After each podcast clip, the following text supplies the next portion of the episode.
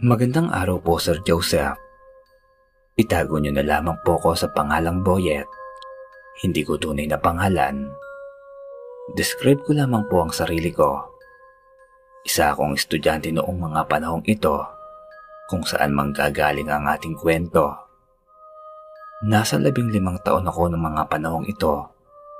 May katangkaran na ako noon at mga edad na yon, varsity player din ako sa aming school. Hilig ko po talaga ang pagbobola.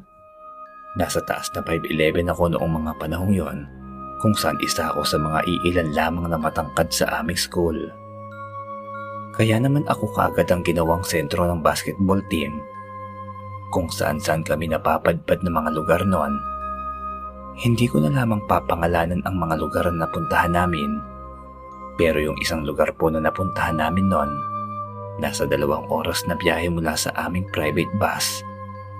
Marami po kami noon ng mga varsity player ang kasama sa event na yon.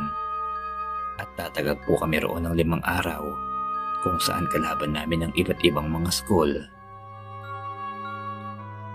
Ilalarawan ko lamang po ang bayan na aming napuntahan.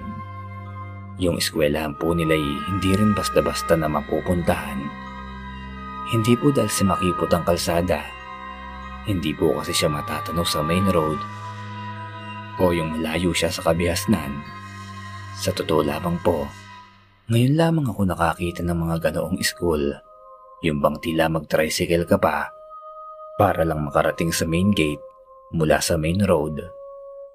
Heto na po, noong nasa biyahe pa lamang kami, nagkakatuwaan ng lahat ng mga kasama ko kasi maganda ang tanawin na natatanaw namin may mga magagandang ilog at kabundukan kaming nadaanan.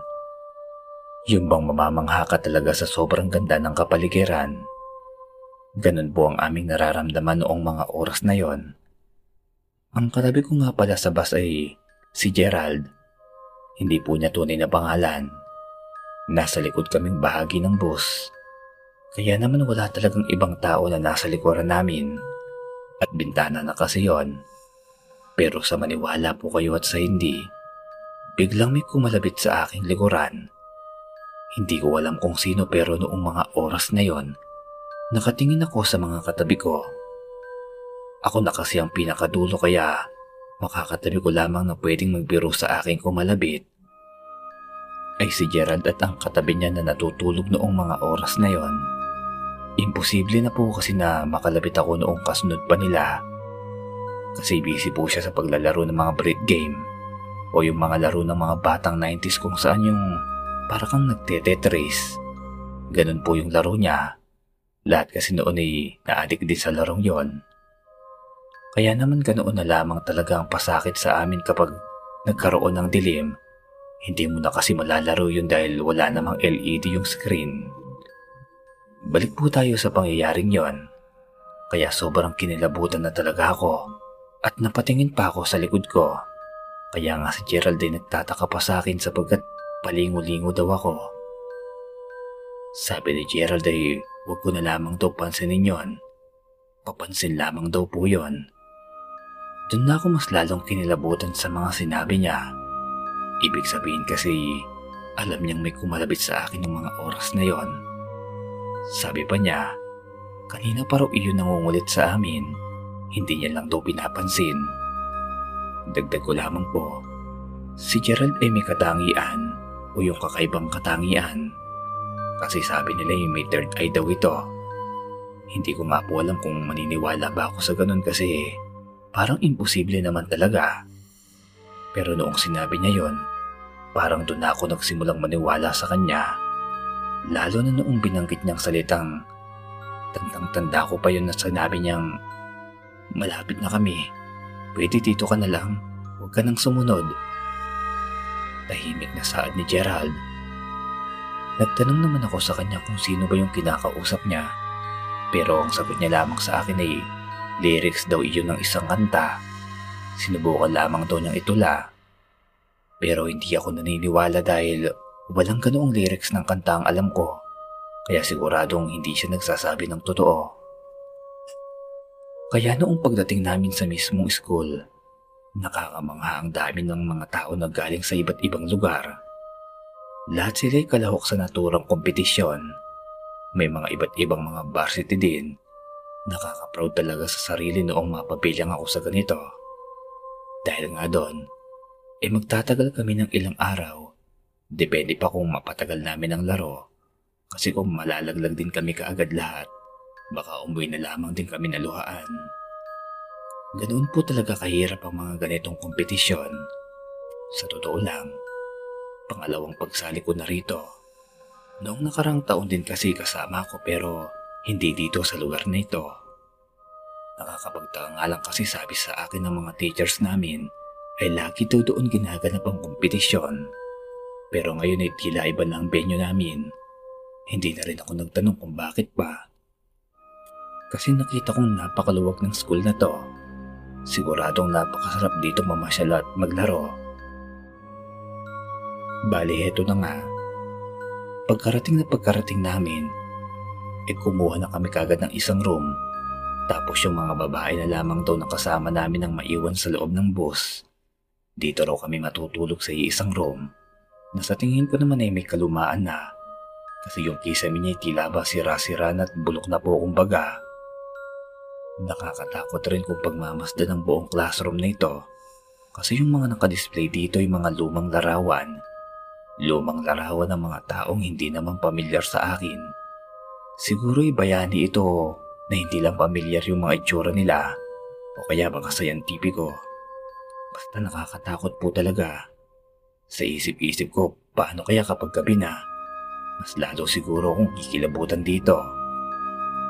Nang biglang narinig ko na naman si Gerald na sa akin likuran, dito ngay mas malinaw ko talaga siyang narinig sa mga sinambit niya. Uy, di ba sabi ko sa'yo sa sasakyan ka lang? Huwag ka lang sumama sa amin.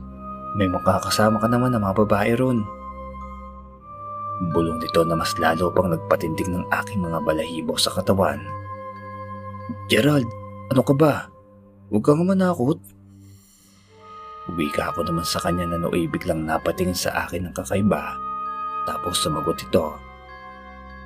Boyet, alam mo ba, may kasama daw tayong ibang nilalang dito sa kompetisyon na ito. Wika sa akin ni Gerald na nagpagulo naman sa akin.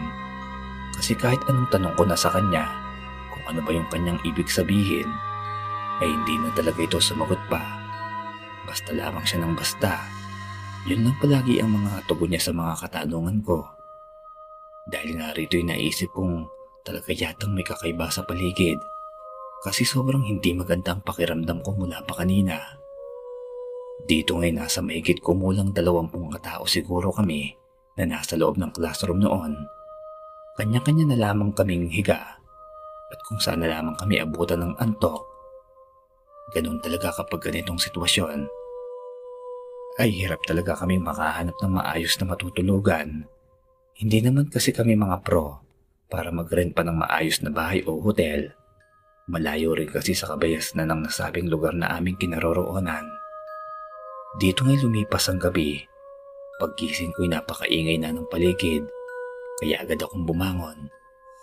Dito na may mag-isa na lamang pala akong natutulog at wala ng mga kasama ko sa loob ng classroom na yon. Ni hindi man lamang ako ginising ng mga ito. Dito ngay agad akong tumanaw sa bintana at nakita kong nagkakagulo ang mga kalalakihan.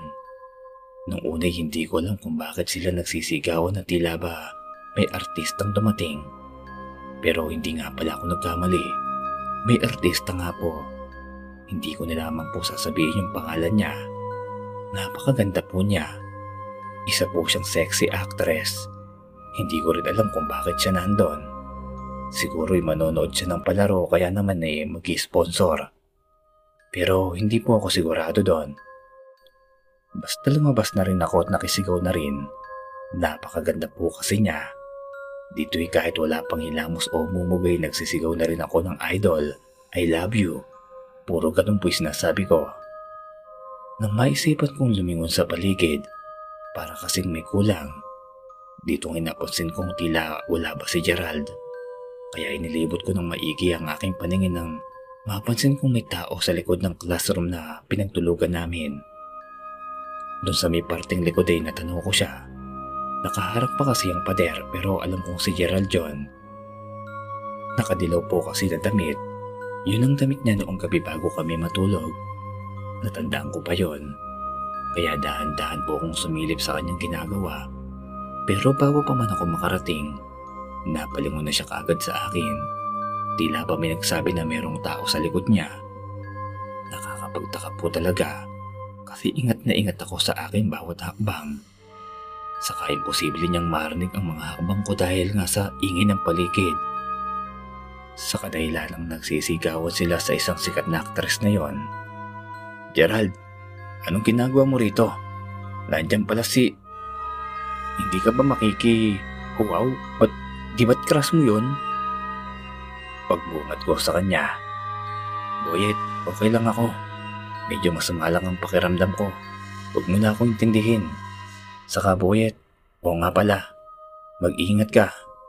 Merong nagkakakurso nata sa'yo. Tugon nito sa akin. Sabay taasan naman ng mga balahibo ko sa katawan. Hindi ko rin alam kung bakit pero parang may malamig na hangin na dumampi sa aking katawan noong bangkitin niya ngayon. Dito ay tanong pa rin ako ng tanong sa kanya pero wala talaga siyang malinaw na eksplenasyon tungkol sa mga binabanggit niya sa akin na yon. Kaya tulad ng dati, balik na naman kami sa pag-exercise. Bago kasi ang laro'y nagwa-warm up muna kami, tumatakbo ng medyo kalayuan. Siguro'y nasa limang kilometro ang tinakbo namin para daw pagdating ng hapon, oras ng laban namin yon. Sa isang kupunan po doon, ay medyo maayos ng pakiramdam namin. Kaya tumakbo kaming buong team Kasama ang coach namin na teacher din namin sa subject na PE. Yung pong tinakbuhan namin, paikot lamang po siya. Pero sabi ni coach, nasa limang kilometro daw ang tatakbuhin namin kaya kailangan naming umikot ng tatlong beses. Nasa kulang dalawang kilometro kasi ang isang ikot noon. Habang nagjajag kami, napatingin ako sa isang bahay na nadaanan namin. Nakuha nito ang atensyon ko sapagkat siya lang ang bahay na naroon. Tulad nga ng sabi ko noong una, parang tagong lugar talaga itong kinaroroonan namin na ito. Kaya walang kabayan. Pero yung kalsada po'y sa tingin ko, nadadaanan naman ng mga sasakyan. Malinis po kasi at maayos ang kalsada na yon. Kakasya din yung dalawang malalaking truck. Parang main road din po yung lubang nito at meron ding gutter kung saan nga kami nagja-jogging. Noong napatingin nga po ako sa bahay na yon, napansin kong may babae ron. Napakaganda po niya. Nakatingin din ito sa amin. Sa totoo lamang po'y parang nahulog kagad ang loob ko sa kanya. Nakakaisang ikot pa lamang kami noong matanong ko siya. Kaya noong pangalawang ikot namin, natanaw ko na naman siya Parang mas lalo po siyang kumaganda sa aking paningin. Nakita ko na may hawak siyang isang kaldero. Nasa tingin ko'y magsisimula na siyang magsaing ng bigas. Pero nung pangatlong ikot namin, sa maniwala po kayo at sa hindi, parang hindi po ako napapagod. Samantalang ang mga kasamaan ko'y hingal na hingal na. Dati kasi hinihingal na rin ako kapag ganoon ang layo ng tinatakbo namin. Pero noong mga oras na yon, wala talaga. Ang gaan ng pakiramdam ko. Nung pangatlong ikot nga po nakita ko na naman yung babae na may kinakatay na manok. Siguro yun ang ulam nila. Kulay puti po yung manok na yon. Sa isip-isip ko, napakasipag na babae nito. Mukhang magugustuhan din siya ng mga magulang ko kung magkakatuluyan kami. Yun kagad ang nasa isip ko. Nang bigla akong tinapik ni Gerald at saka sinabing, Boyet, ano ka ba? Nakatatlong ikot na tayo. Hingal na kami. Parang magsisimula ka pa lang ha. Wika nito sa akin. Maging ako'y nagtataka sa katawan ko. Bakit parang ang lakas ko noong mga oras na yon? Iniisip ko na baka may nakain akong masustansyang pagkain. Pero naalala ko, maaga pa ni hindi pa nga kami nagkakape noon. Gerald, baka pwedeng samahan mo muna ako saglit. Doon sa bahay na nadaanan natin. May magandang babae akong natanaw doon. Wika ako sa kanya. Ayan ka na naman, Boyet. Wala naman akong natanong na babae doon ah. Babaero ka talaga kahit kailan. Pero sige, dahil sa kaibigan kita, ay sasamahan kita. Gusto ko na rin kasing magkasyota ka. Kawawa ka naman. Ang dami mo nang nililigawan. Wala ka pa rin syota. Ang dami namang nagkakagusto sa iyong babae. Pero ang gusto mo kasi ay yung mga wala namang gusto sa iyo. Uwi ka nito sa akin. Ang dami mo namang sinasabi. Nagpapasama lang naman ako eh. Dito nga'y tumakas kami sa aming coach noong mga oras na yon para lang mapuntahan ang bahay ng babae na yon. Noong malapit na kami, natanong namin siya kaagad sa labas ng bahay nila. Nakatingin ito sa amin, pero noong mapansin niyang tila siyang sadya namin, bigla itong pumasok ng bahay nila. Dito na nga kami nagtingin na ni Gerald, pero sumadya pa rin kami sa bahay na yon. Dito nga'y nagtao po kami pero ang lumabas po'y isang matandang babae. Ano may paglilingkod ko sa inyo mga iho? Wika nito. Ah, Lola, apo niyo po ba yung magandang babae na narito kanina? Gusto lang po sana naming makipagkaibigan. Tugon ko naman sa matanda. Ah, si Jessica ba? Oo, apo siya. Tuloy kayo sa loob at naroon siya. Ditong ituwang-tuwa ko noong mga oras na yon, makikita ko ng malapitan ang nasabing babae na nagngangalang Jessa. Pagpasok ko sa bahay, napansin ko si Gerald na hindi sumunod sa akin. Ditong itinawag ko siya at sinenyasan na pumasok na rin, pero ayaw niya. Sabi niya sa labas lamang daw siya. Hinayaan ko na lamang siya noon kasi baka nahihiya lamang talaga ito nang makita ko si Jessa sa sobrang ganda talaga, nabibigahan ni talaga ako sa ganda nito.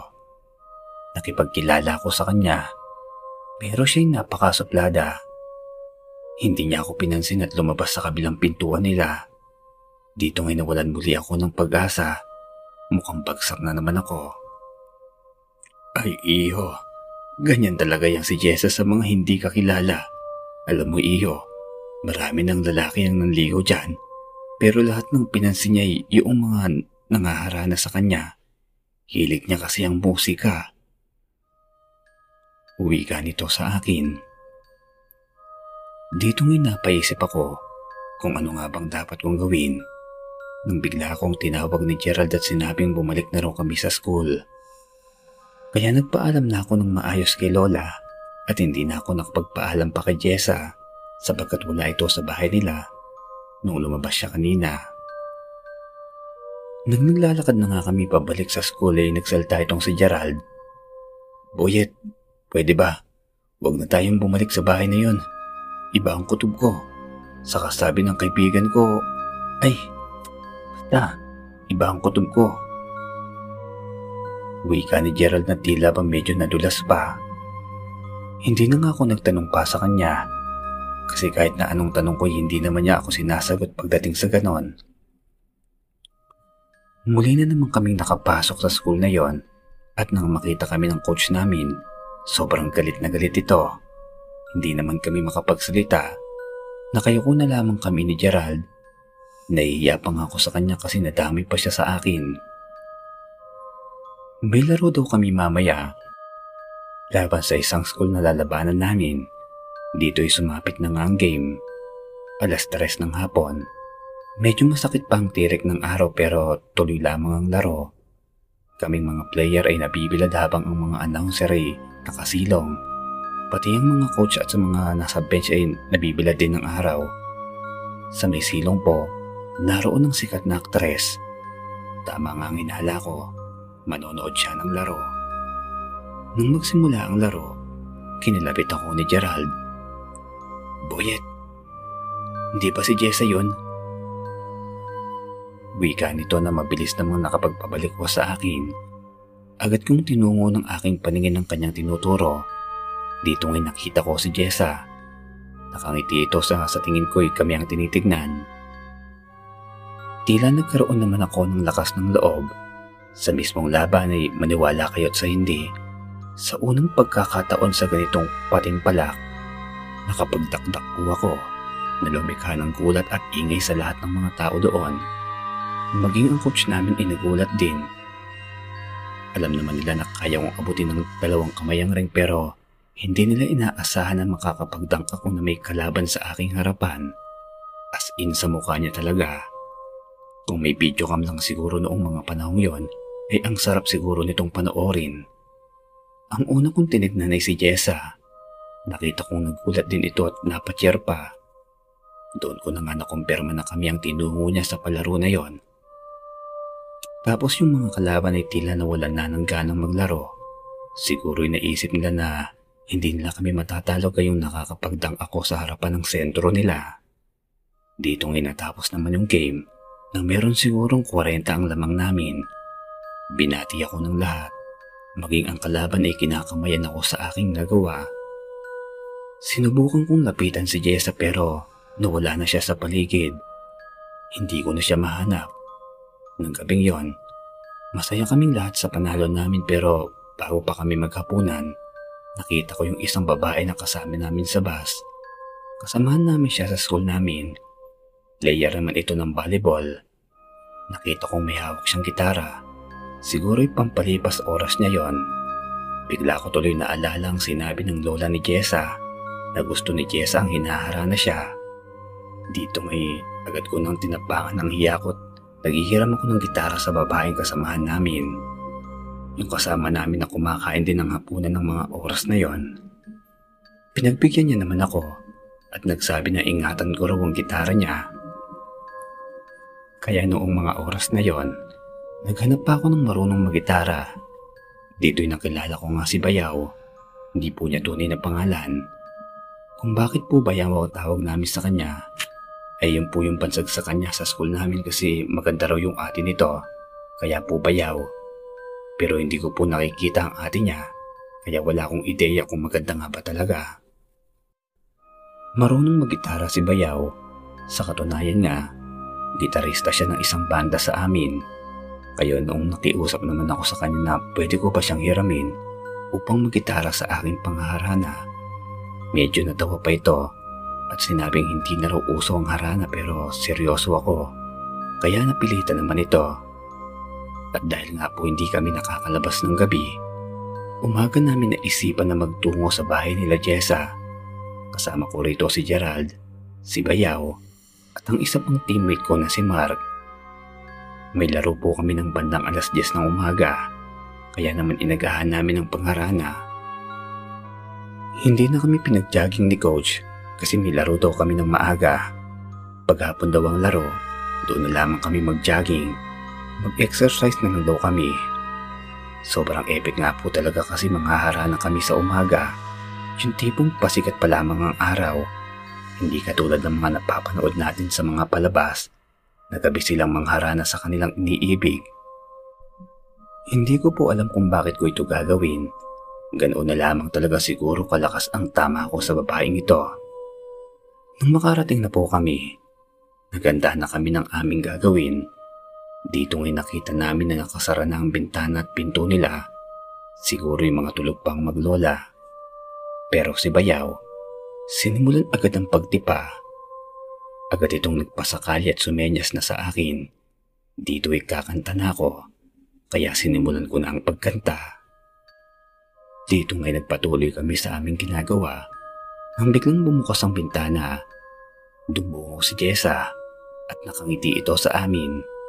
Dito ko na itinigil ang aking pagkanta ngunit si Bayoy ayaw pang tumigil sa pagtipa. Tila nagustuhan na yata nito ang aming ginagawa hanggang sa pinigilan ko nito at lumapit na ako kay Jessa na nooy nakangiti pa rin sa akin. Bilya Rosa, salamat sa pagpasyal at pagbahagi ng musika. Halika, pasok kayo sa loob. Wika ni Jessa. Tinawag niya ako sa aking apelido, kaya naisip ko na tinandaan niya ako noong naglalaro ako ng basketball. Nasa jersey kasi yung apelido ko kaya alam niya siguro. Nang pagpasok namin sa kanilang bahay, nakita kong malinis ito at walang nakalatag na higaan nila. Wala rin kasing kwarto ang naturang bahay Kaya alam kong doon sila sa lapag natutulog. Pagtingin ko sa paligid, wala ang kanyang lola. Kaya tinanong ko yon kung nasaan ang lola nito. Sabi niya nasa palengke raw kaya siya lamang mag-isa ang naroon. Dito ngay biglang kumabog ang dibdib ko. Hindi dahil sa takot, kundi dahil sa pagkagulat sa unang beses ay may isang babae ako makakasama sa iisang bubong nang mag-isa lamang. Yun kasing mga kasama ko ay nasa labas lang at ako lang ang pinapasok niya. Dito po halos hindi ako makapaniwala sa mga nangyari. Bigla po akong hinalikan sa labi ni Jess at sinabing, Boyet, alam kong Boyet ang ngalan mo. Narinig kong tinawag ng Boyet ng mga kasamahan mo. Pero huwag ka nang babalik dito. Sana sa susunod na pwede na, ay pwede pa. Basta Huwag ka nang babalik pa rito. Maawa ka sa sarili mo. Uwi ka sa akin ni Jessa na nagpapagulo sa aking isipan. Tinulak niya ako palabas ng kanilang bahay at hindi pa rin makapaniwala sa kanyang mga sinambit. Wala naman akong magawa pa kundi ang sundin ito. Hanggang sa bumalik na kami at may katanungan pa rin sa isipan ko. Makalipas ang ilang araw, sunod-sunod ang panalo namin hanggang sa makarating kami sa finals. Dito nga'y tila ba unti-unting nangihina ang aking katawan kaya ang minimitihin naming championship ay hindi namin nakuha. Nung hapon na yon, nakatakdang umuwi na kami sa aming bayan. Umaga pa lang noon, may laban pa kasi ang mga kasama namin sa volleyball. Kung manalo o matalo ay uuwi na rin kami kasi finals na rin nila. Umaga pa lang noon, Naisipan kong bumalik sa bahay nila Jessa. Pagtungo ko ron, nakita kong walang tao sa kanilang bahay. Kumakatong kasi ako pero walang sumasagot. Nang makita kong ilang patak ng dugo sa sahig, agad akong kinutuban na baka may nangyaring masama kay Jessa. Agad kong inilibot ang paningin ko, pero wala talaga sila doon. Lumabas ako sa pinto nila sa kabila upang hanapin silang maglola pero wala sila sa malapit sa kanilang bahay pero nakita ko na may patak pa rin ng mga dugo sa labas ng bahay. Mukhang kagabi lamang yung dugong yon kasi medyo tuyo na. Sinundan ko ito at ilang hakbang pang nagawa ko nang makita ko sa isang masukal na lugar ang nakakapangilabot na katawan ng isang lalaki. Nakakasulasok rin ng amoy. Umaamoy na ito. Siguro nasa ilang oras na rin itong naririto Nakita ko ang kanyang katawan na luray-luray at wakwak din ang kanyang dibdib. Nakakaawa talagang sinapit ng lalaking yon. Agad akong tumakbo palayo. Iniisip ko na baka may kinalaman ng lola ni Jessa kasi ayaw niya akong papuntahin doon. Nang makabalik na ako sa school, dito ko inilahad ang mga nakita ko. May kasama na rin kami mga barangay tanod noon hanggang sa makita nga namin ang katawan ng isang lalaki Napag-alaman namin na isa itong varsity sa isang eskwela na aming nakakalaban pero ibang sports niya kaya hindi siya pamilyar sa akin. Kwento pa ng mga kasama nito. Kagabi pa raw nila ito hinahanap. Akala daw nila nasa kabilang classroom lang pero ang sabi ng isa niyang kasama, nagpaalam daw ito na pupunta sa bahay ng isang babaeng nakilala niya. Dito na nga ako kinilabutan ng gusto. Yung mga patak ng dugo sa bahay nila Jessa Pati ang sinasabi niya sa akin na wag na akong babalik doon. May kinalaman pala yon. Lalo na noong sinabi ng mga barangay tanod na wala naman daw nakatira sa bahay na yon. Itinuturo kasi ng kasama ng biktimang tinutukoy niyang bahay. Yung bahay nga nila Jessa. Dito agad na akong kinausap ni Gerald. Boyet, maswerte ka. Sabi sa akin ng kaibigan ko na meron daw aswang sa lugar na to na nagkaka-interes sa'yo kaya lagi kitang binabalaan. Ito palang sinasabi niya. Baka kung naroon ka noong mga oras na yon, baka ikaw ang naging biktima. Huwag ka nang magtanong kung sino ang kaibigan kong yon. Basta mag-ingat ka pa rin. Uwi ka ni Gerald. Dito ngayon naisip ko na kaya pala pinangahara na kami ng lola ni Jessa ay para gabi kami magtungo ron. Mabuti na lamang talaga't umaga namin ginawa yon. Kung nagkataon eh, naging hapunan na kami ng mga aswang. Hanggang dito na lamang po ang kwento ko, Sir Joseph. Maraming maraming salamat po.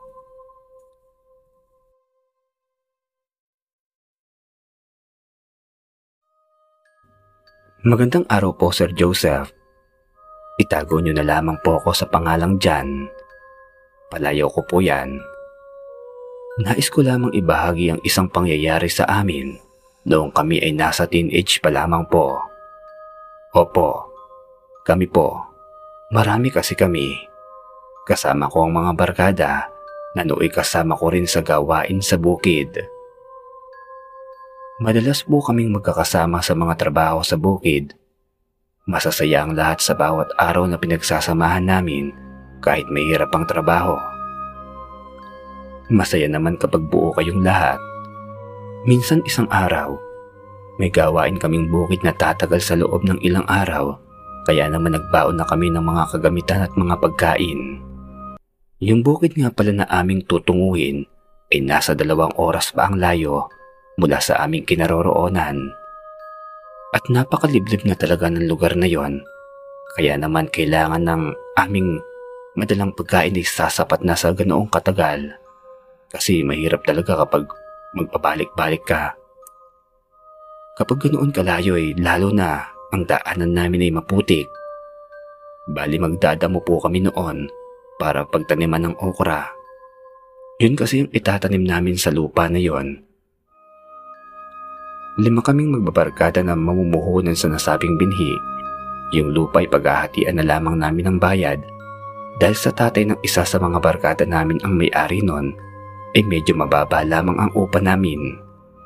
Pero kami din ang naglilinis ng bukid. Yun nga pala naming isang kasama ay nagngangalang si Tokyo.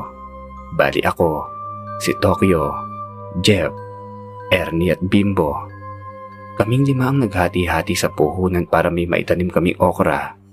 Yun kasi suwak sa aming budget noong mga panahong yon. Pero sa maniwala po kayo at sa hindi, noong naroon na kami sa maputik na kalsada, at sigurong nasa sampung minutong lakaran na lamang ang aming tatahakin para makarating sa aming destinasyon. Sa ilalim po ng puno ng akasya, may natanaw kaming isang kalabaw doon. Nakatali po ito tapos nagbiro pa nga ako na masarap katayin yun kasi malusog. Sabay tawanan ng lahat. Ganoon lamang po talaga kami kababaw. Noong sinabi ko nga po yun Sir Joseph, agad na rin kaming tumiretso sa paglalakad sa maputik na daanan. Pero wala pa pong isang minuto o hindi pa kalayuan ang aming nalalakad. Narinig namin ng isang napakatinis na iyak Sigurado kaming iyak iyon ng kalabaw na aming nadaanan. Agad kaming napalingon sa kinaroroonan ng kalabaw. Pero noong matanaw namin ang tila isang aso na payat lamang ang katawan, pero napakataas po nito. Halos kasing laki siya ng kalabaw. Napansin lang naming aso ito dahil sa kulay niya. Kulay pula po na parang kulay ng kabayo. Medyo maulan po noong mga oras na yon at medyo kumikidlat-kidlat din. Si Bimboy agad kaming sinabihan na bilisan na ron namin sa paglalakad kaya nagtataka kami kung bakit niya nasabi yon. Pero nang lumingon ako sa kinaroroonan ng kalabaw, nakita kong tumakbo ng napakabilis ito papalayo sa amin.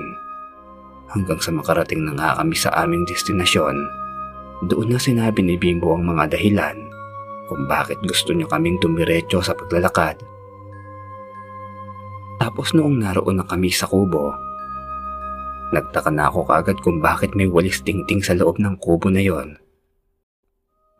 Agad mo itong matatanaw mula sa labas, pero ang talagang pinagtataka ko, bakit nakabaligtad ito at nakaharang pa sa daanan? Yung bang pagkapasok mo talaga sa kubo ay kailangan mo pang iwasan ito? Agad kong itinanong kung para sa yon, pero ang sabi ni Bimbo, para daw iyon sa mga hindi imbitado. Hindi naman niya lininaw ang kanyang mga tinugon sa akin. Tapos ang sabi niya, noong mga nakaraang linggo lamang daw, may usap-usapan doon sa parting yon sa kinaroroonan ng kalabaw kanina. May isang magsasakarawang nakakita ng aswang sa mismong puno na yon. Isang napakalaking aso raw. Noong pagkakasabi nga ni Bimbo, ay talagang kinilabutan kaming lahat. Hindi ko alam kung ano ba talaga ang tungkol dun pero alam ko naman kung ano ang aswang. Alam kong kumakain sila ng karning hilaw. Kaya takot na takot talaga kami noon. Hanggang noong kaming yun ay talagang hindi kami mapakali. Ilang araw pa kami sa bukid na yon. Hanggang sa napansin namin si Ernie, yung isang kasamahan namin. Nakaiga lamang ito sa kubo. Bali ang kubo po ay may lamesa sa loob.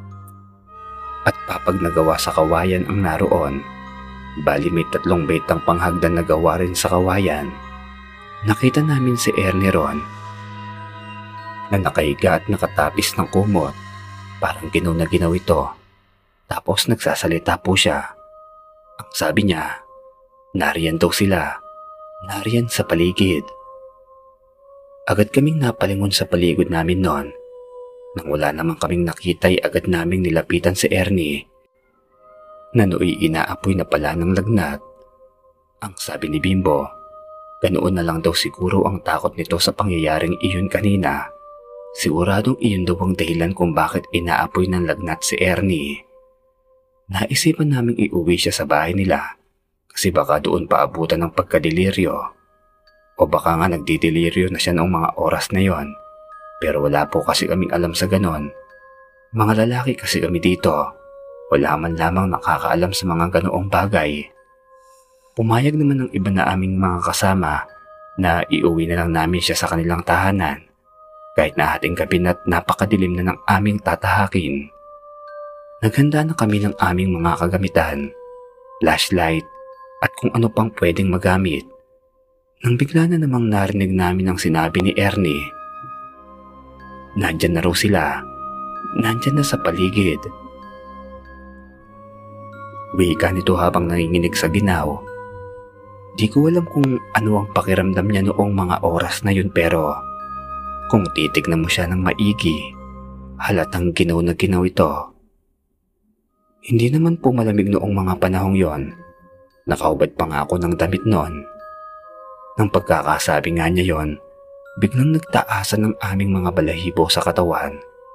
Doon na ako nakaramdam ng panlalamig nang marinig namin ang napakatinis na pag-angil sa gilid ng kubo. Yung kubo pa naman na yun ay nakabukas ang pinto. Lahat kami nag-atrasan at nag-akyatan sa papag. Baka kasi bigla na lamang kaming salakayin. Nang maya-maya pa, makikita mo kaming apat na nasa pinakasulok ng kubo at nagdidikitan. Animoy mga takot na takot sa kung ano, pero si Ernie nakahiga pa rin at inaapoy pa rin ng lagnat. Hindi ko talaga mawari ang mga nararanasan namin noon. Sobra talaga Sir Joseph kung ano-anong dasal na po ang ginawa namin. Nang magsalita muli si Ernie habang nakakunot ang noo nito at saka nakapikit Kumuha daw kami ng bawang at asin. Isaboy daw namin iyon sa paligid. Pero ni isa sa amin, walang gustong kumuha ng asin. Nasa lamesa lang naman ang garapon na pinaglalagyan nito hanggang sa inulit muli ni Ernie ang kanyang mga sinambit. Dito na ako gumawa ng aksyon. Ako na ang nagpresenta na kumuha nito sa lamesa. Pero papalapit pa lamang po ako sa hagdan na kawayan Narinig na naman namin ang napakatinis na pag-angil. Parang napakabangis na hayop ang nasa paligid namin. Nang pinilit ko pa rin kunin ang garapon ng asin, nakapatong do sa lamesa. Matagumpay ko naman nakuha yon pero ang masaklap dito, hindi ko mabuksan. Hindi ko alam kung mahigpit lamang bang masyado ang pagkakatakip nito o sadyang nanginginig lamang ako sa takot. Nang bumaba mula sa papag si Bimbo, yung dalawa pa naming kasama, hindi mo talaga maasahan. Talagang takot na takot sila. Hindi ko naman sila masisi. Mas bata kasi sila sa amin nila Bimbo. Pagkababa ni Bimbo mula sa papag, agad niyang kinuha sa akin ang garapon nang hindi niya rin ito mabuksan. Doon ko na nalaman na maigpit lamang talaga ang pagkakasara nito. Dalawa kaming nagbukas nito ako ang humawak sa katawan ng garapon at siya naman ang pilit na pumipihit sa takip. Hanggang sa nabuksan nga namin ito ng maayos, agad na kumuha si Bimbo ng isang takot na asin. Pero sa maniwala po kayo at sa hindi, bago pa man magsaboy si Bimbo ng asin sa pintuan, kitang kita na namin ang isang ale na nakatayo sa harapan nito. Isang ale na may puting mahabang buhok at nanlilisik ang mga mata. Nagtatalasan din ang mga koko nito at ngipin. Nakakapangilabo talaga.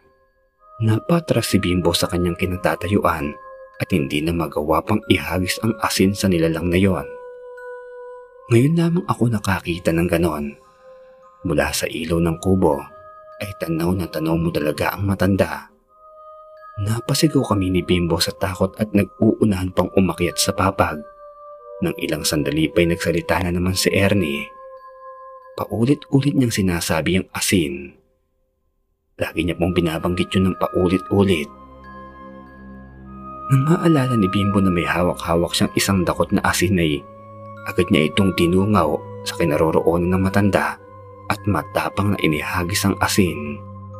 Hindi ko na po nakita ang pangyayari pero nakarinig ako ng tila paghiyaw na parabang nasaktan nito. At ang sabi ni Bimbo, pagkasaboy daw niya ng asin ay parang napaso daw yung matanda tapos naalala niya ang sabi ng kanyang lolo na kapag may aswang daw ay hindi ito makakapasok sa isang tahanan na may walis tingting na nakabaliktad. Doon ko na nga napagtanto na kaya pala naroon ang walis tingting sa daanan namin na yon dahil pala doon.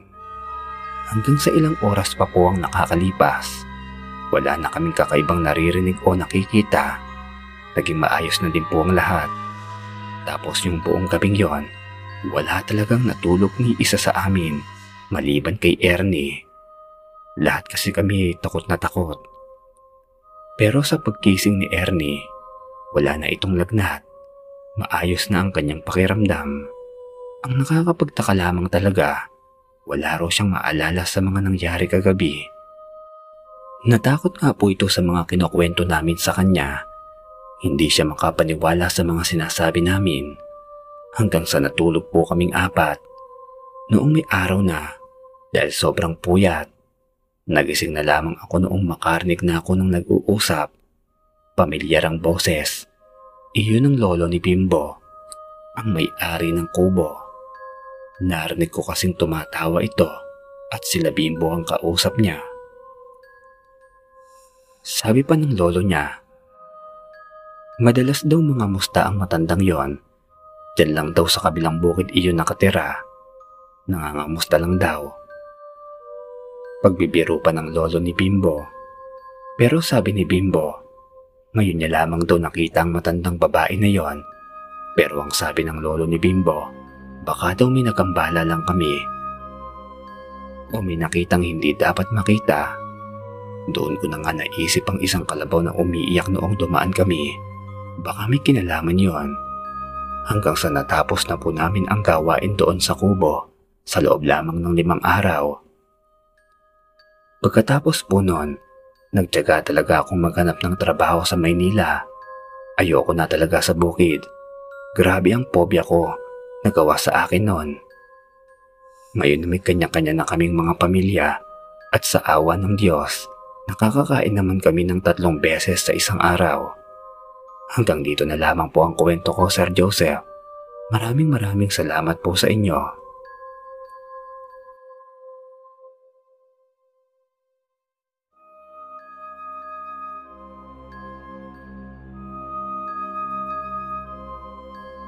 Magandang araw po, Sir Joseph.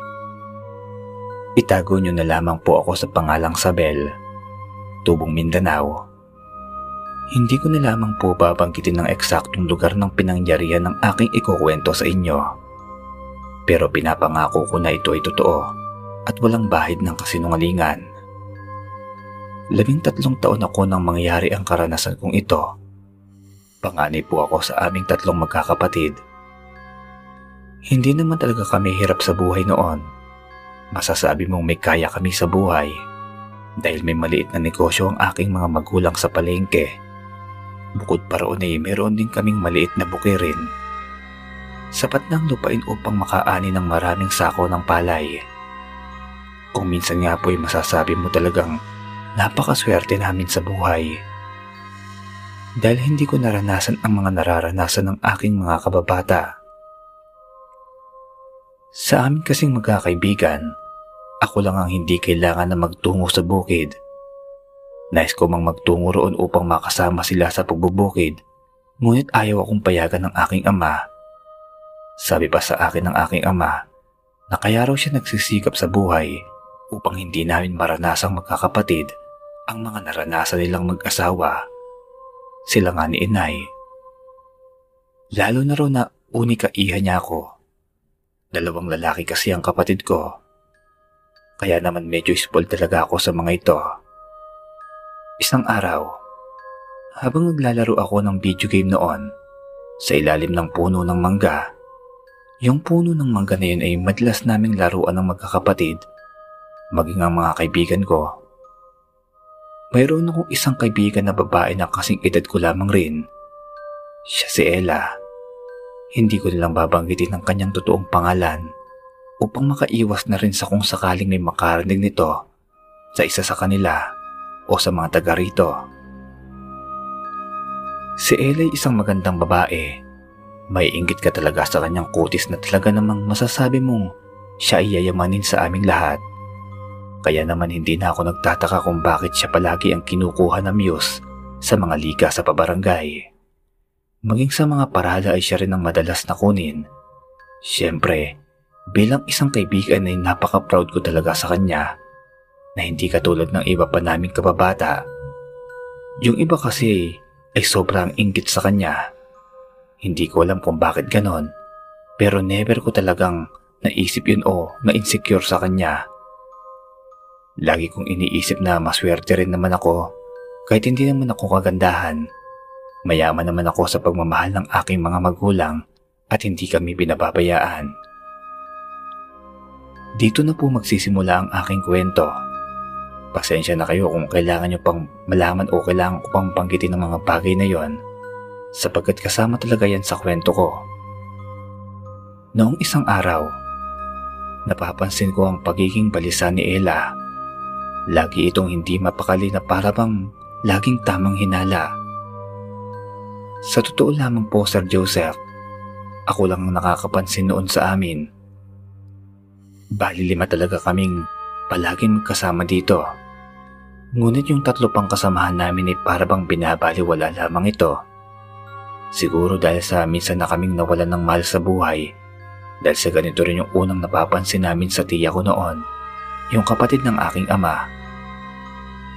Isang araw ay napansin namin na tila ba laging balisa ang tiya. Hindi siya napapakali sa bawat oras at nagiging magugulat din naman siya. Humingiti naman ito paminsan-minsan pero mapapansin mo na parang pinipilit lamang niyang umiti. Wala kaming alam na nobya ni tiya noon. Nasa edad labing siyam pa lamang siya nang mangyari yon. Nakita na lamang namin si tiya na nakasabit na sa puno ng akasya. Yung puno po na yun ay may kalayuan sa aming lugar. Siguro kung tatantyahin ko ay nasa tatlong kilometro pa ang layo nito. Nakakapagtaka lamang dahil hindi naman nagtutungo ang tiya doon. Wala pang nakakita sa kanya na minsan na siyang nagtungo doon at paano niyang naisipan na doon niya tapusin ang kanyang buhay. Oo, nakakapagtaka rin dahil wala naman siyang nobyo na maaaring dahilan ng kanyang depression. Pero ang isa sa pinaka nakakakilabot na pangyayari noon, noong minsang natutulog ang aking bunsong kapatid. Binabangungot ito at nang sampalin nga ito ni mama upang magising, nagsabi ito na sinabihan daw siya ng aming yumaong tita na wag daw kaming magtutungo sa may kakahuyan na malapit sa pinangyarihan ng kanyang pagpapakatiwakal. Naguguluhan man kaming lahat nun kung bakit, pero sinunod na lang namin yon. Hanggang sa isang umaga ay napapalitan na lamang namin na nawawala si Ella, yung aming kaibigan. Lahat ng maaari niyang puntahan ay tinungo na namin pero bigo talaga kaming lahat. Lahat kaming magkakaibigan ay sumama sa paghahanap kay Ella Kasi maging kami kinakabahan na kung anong nangyari sa kanya. Hanggang sa nakarating kami sa may kakahuyan, doon ang lugar na sinabi ng tiya sa panaginip ng aking bunsong kapatid na wag doon naming tunguhin. Ngunit kailangan talaga naming makarating roon dahil hinahanap nga namin si Ella. At sa tama ang aming napuntahang lugar, sa ilalim ng matayog na punong kahoy, natugpuan namin si Ella na nakahiga roon. Hindi naman siya mukhang pinagsamantalahan o ano, para lang siyang natutulog doon. Agad namin siyang nilapitan at sinubukang gisingin, ngunit laking gulat na lamang namin nang nagising ito. Para lang talaga siyang tumayo doon para matulog sa lugar na yon. Hanggang sa nagtanong na nga kami sa kanya kung paano siya nakarating sa lugar na yon. Ngunit maging ang kaibigan naming si Ella ay hindi rin daw alam ang nangyari. Ang sabi niya sa amin ay ang huling naaalala niya ay naglalakad siya doon sa likod ng kanilang bahay at napansin na naman niya si... Pasensya na po Sir Joseph pero ayoko na lamang pong panggitin ang pangalan ng nilalang na ito. Opo, nilalang dahil hindi ito tao. Nang sabihin nga ni Ella yon, nagtataka kaming lahat kung sino ba yung kanyang binabanggit. Bakit tila ngayon lang namin narinig ang pangalan na yon? Saka parang kakaibang pangalan, parang hindi pang Pinoy na ngalan. Kayo na pong bahalang mag-isip ng isang pangalan na parang pangalan ng isang Espanyol. Hanggang sa pinili talaga naming magsalita si Ella. Noong unay nagkukwento pa ito sa aming lahat na naroon, ngunit bigla itong natigilan na sa hindi naman naming malamang dahilan. Hindi namin mawari kung ano ang nangyayari. Ang iniisip pa nga namin noong mga oras na yon ay tao ang kanyang binabanggit, ngunit hindi niya na ito itinuloy pa. Hanggang sa umuwi na lamang kaming lahat ng mga nag-aalala kay Ella. Mapapansin mo si Ella na ganoon na naman siya sa katulad ng mga nakaraang araw. Balisa na naman ito na talagang parang hindi mapakali. Ang ipinagtatako lamang ng mga oras na yon kung bakit noong makita namin siya kanina at pagkagising niya, parang siya yung Ella na dati namin kasama. Yun bang hindi katulad ngayon na laging balisa siya? Basta bigla na lamang siyang naging ganon noong magkwento na siya at kanyang itinigil yon. Parang may kung ano siyang nakita na hindi namin makita. So yun na nga po. Nang makauwi na nga kaming lahat, ang iniisip namin ay baka nakatulog lamang si El at naalimpungatan kaya naglakad patungo ron. Kahit na alam naman namin na imposibleng mangyari yon. Kaya nang makausap ko siya, agad ko siyang tinanong kung ano ba talaga ang nangyayari sa kanya pero hindi niya po ako sinasagot. Ilang araw pang lumipas ay hindi pa rin ako tumigil sa pagtatanong sa kanya. Ngunit ganoon na lamang din palagi ang kanyang tugon. Tumatahimik na lamang siya na para bang palinga-liga sa paligid. Hanggang sa isang beses, mayroong isang kapitbahay namin na si Kuya Naldo ang naroon sa tabi namin. Nag-aayos ito ng lambat na gagamitin niya sa pangingisda Si Kuya Naldo po ay bordado ang buong katawan. Hindi ko alam kung ano ang meron sa kanya. Pero noong naroon siya sa tabi namin, bigla na namang naging maayos si Ella. Naging okay na naman po siya noong mga sandaling yon. Tapos ay naikwento niya sa akin ang lahat. Kahit na naririnig ni Kuya Naldo ang mga kwento niya, nagpatuloy pa rin siya at hindi nagdalawang isip. Sabi ni Ella, Mayroon daw na nilalang ang nagbabantay sa kanya sa bawat oras. Hindi naman niya alam kung paano ko kontrahin dahil sa lahat daw ng oras na kanyang ginagawa ay naroon ang nilalang. Pilit daw siya nitong sinasama sa kanilang kaharian pero lagi siyang tumatanggi. Ang ipinagtataka lang niya, sa tuwing daraanan daw siya ni Kuya Naldo sa kanyang harapan, napapansin niyang biglang nawawala ang nilalang na yon sa totoo lamang po, nung hinahanap namin si Ella hanggang sa matagpuan namin, naroon si Kuya Naldo. At noong lumayo siya ng kaunti matapos nga naming mahanap si Ella, doon na naman naging balisa ang kaibigan namin. Hindi ko pa rin alam kung ano bang nangyayari noong mga oras na yon. Nangilabot ako ng malaman ng dahilan kung bakit nagkakaganoon ang aming kaibigan.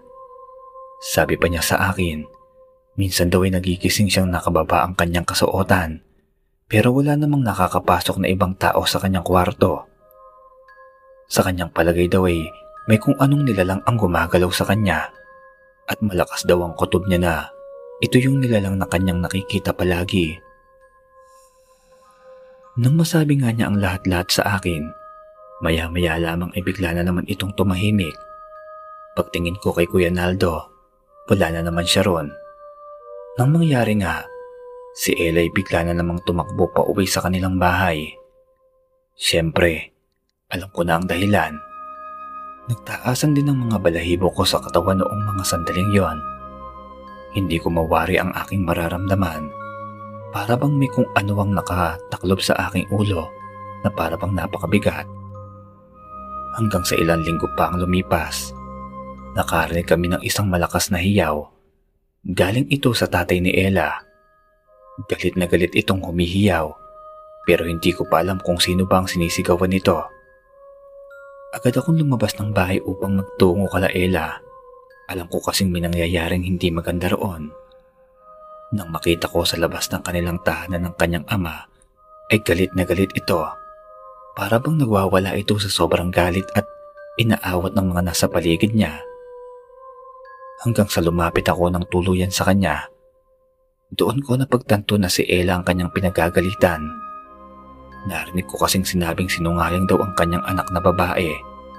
E si Ella lang naman ang babae sa mga anak niya. Nalaman ko rin na nagdadalang tao si Ella. Kaya pala galit na galit ang kanyang ama habang ang ina naman niya ay nakayakap lamang sa kanya.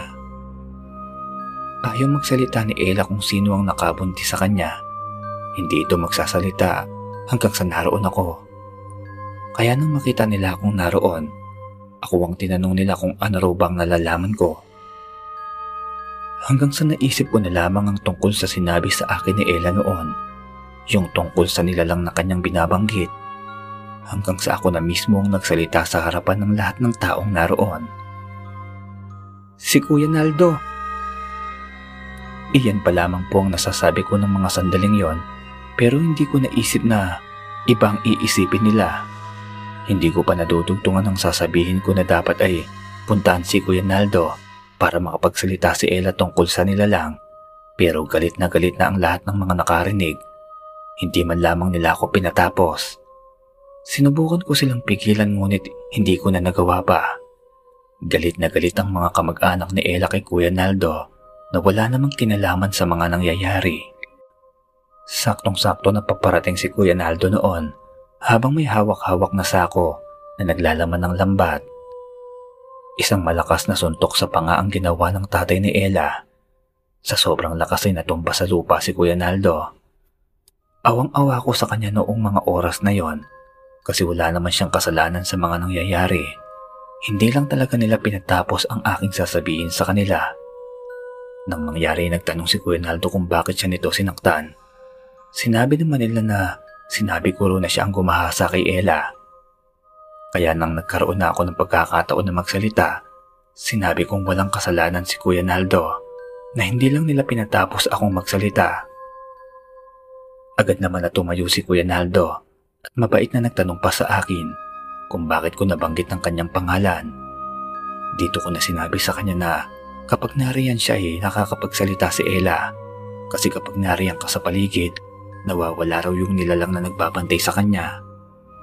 Nang masabi ko ngayon, sinabi ni Kuya Naldo na mayroon siyang tattoo sa kanyang balikat na talaga namang iniiwasan ng mga nilalang na tulad ng mga engkanto. Nang marinig nga nila yon, naghingi ka agad ng pasensya ang ama ni Ella at naintindihan naman ito ni Kuya Naldo. Ang mangyari ngayon, agad silang nagtungo sa kinaroroonan ni Ella kasama nga si Kuya Naldo sa maniwala po kayo at sa hindi, parang walang nangyari kay Ella. Naging normal na naman siya. Dito niya na sinabi ang lahat-lahat tungkol sa engkanto. Ang sabi niya, isang mahabang tainga raw na lalaki na may maputing balat ang laging nasa kanyang tabi. Lagi siya nitong kinukuha at pinipilit na sumama sa kanyang kaharian.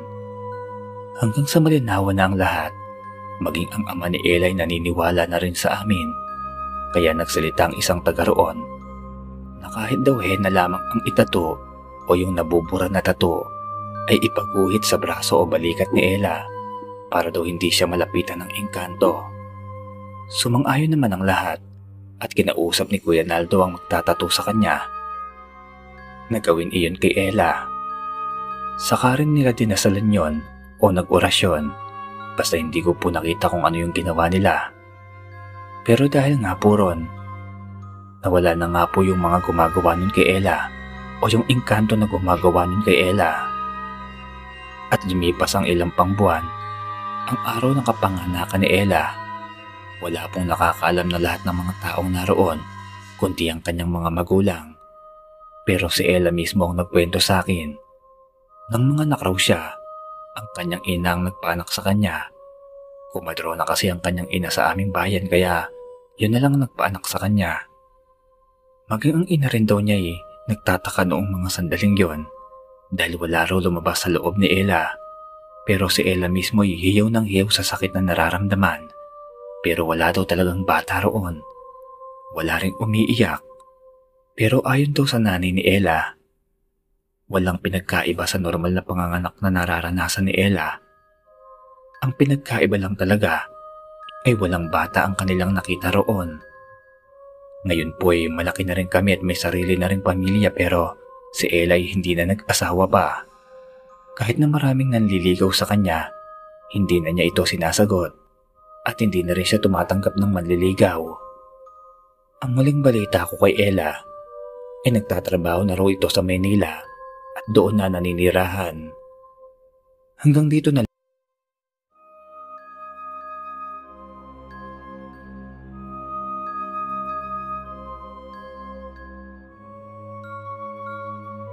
Magandang araw Sir Joseph.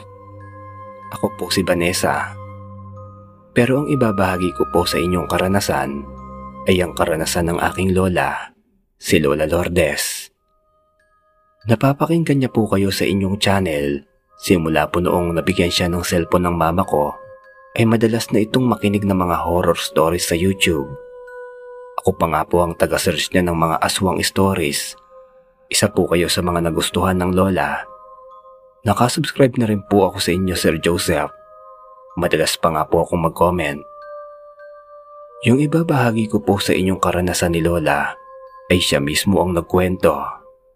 Habang tinatype ko ito, tungkol po ito sa kanyang karanasan noong siya ay dalaga pa. Nangyari daw ito dito mismo sa aming lugar, dito po sa Camarines Sur. Hindi ko na lamang po babanggitin ng eksaktong lugar. Noong kabataan pa ni Lola, Madalas daw po talaga silang maligo sa batis. Naikwento pa nga niya sa akin na kahit na 15 anyos na raw sila, ay nakahubad pa rin daw silang naliligo noon. Wala daw mali siya yon. Sabi niya sa akin, kahit daw may mga lalaki silang kasama. Dagdag pa ni Lola, habang naliligo raw sila noon sa batis na yon, may napansin siyang isang lalaki sa di kalayuan. Napatitig daw siya doon kasi hindi raw pamilyar yung itsura. Itinatanong niya pangaraw ito sa kanyang mga kasama pero hindi rin daw nila ito kilala.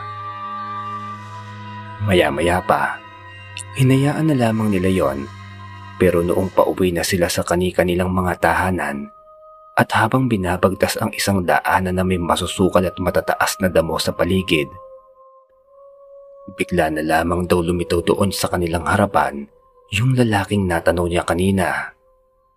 Noong unang araw ay iniisip nilang baliw ito, umaangil daw kasi at parang naglalaway pa. Hanggang sa napatakbo na lamang daw ang isa sa kanilang mga kasama at sumigaw na aswang. Noong marinig nga nila yung salitang aswang, doon na sila nagkalasan. Kanya-kanyang takbo raw ang kanilang ginagawa. Si Lola ay napunta sa hindi pamilyar na lugar Kasama niya na napadpad doon ay si Mang Tasyo. Kaibigan raw ito ni Lola. Takot na takot daw sila noong mga oras na yon. Lalo na sa mga usap-usapan sa kanilang baryo. Mayroon nga raw aswang na gumagala, lalo na kapag malapit na ang takip silim. Bandang hapon na raw kasi yun nung uuwi na sila kaya malapit na talaga ang takip silim. Hanggang sa napagod na si Lola sa pagtakbo. Huminto muna raw silang dalawa ni Mang Tasyo kasi mukhang hindi na raw sila nasundan noong lalaking yon. Pero papadilim na raw ng papadilim, mas lalong nakakatakot kung saan sila mapunta. Kailangan nila nilang makauwi sa kanilang tahanan. Maya-maya pa, ay tuluyan na talagang dumilim sa paligid. Tanging ang liwanag na lamang ng buwan ang nagsisilbing liwanag nila sa paglalakad. Hindi rin daw alam ni Mang Tasyo ang lugar na kanilang napuntahan. Hinahawi pa nga raw nila yung talahib sa kanilang dinaraanan. Hanggang sa may natanaw silang puno ng kalamansi, napakaraming bunga nito. Dagdag pa ni Lola, kahit raw nasa bingit sila ng ganoong sitwasyon, ay naisipan pa raw ni Mang Tasyo na kumuha ng bunga. Gusto niya raw sanang magalit pero nagpatuloy lamang sa pagkuha si Mang Tasyo. Sabi daw nito sa kanya na wala na raw silang kalamansi sa bahay. Baka raw pagalitan siya ng kanyang ama kung uuwi nang wala man lamang daladala na kapakipakinabang. Dito nga'y naisip niya raw na kumuha ng kalamansi upang pag-uwi niya sa kanilang bahay ay may ibibigay siya sa kanyang ama. Nakataas pa nga raw ang kilay ni Lola Lourdes noon kasi nagtagal pa sila sa pagkuha ni Mang Tasyo. Dahil nga sa liwanag na lamang ng buwan ang nagbibigay liwanag sa kanilang pagkuha ng bunga, ay nahirapan pa itong makarami hanggang sa nagalit na nga ng tuluyan ng lola at sinabing kailangan na nilang lumikas. Dito nga sa kanilang paglalakad ay may natanaw silang isang bahay. Tila lumang bahay raw ito sa gitna ng masukal na kagubatan. Dali-dali silang kumatok rito at nakikiusap na pagbuksan sila. Nang bumukas raw ang pinto ay tumambad sa kanilang isang ginoo.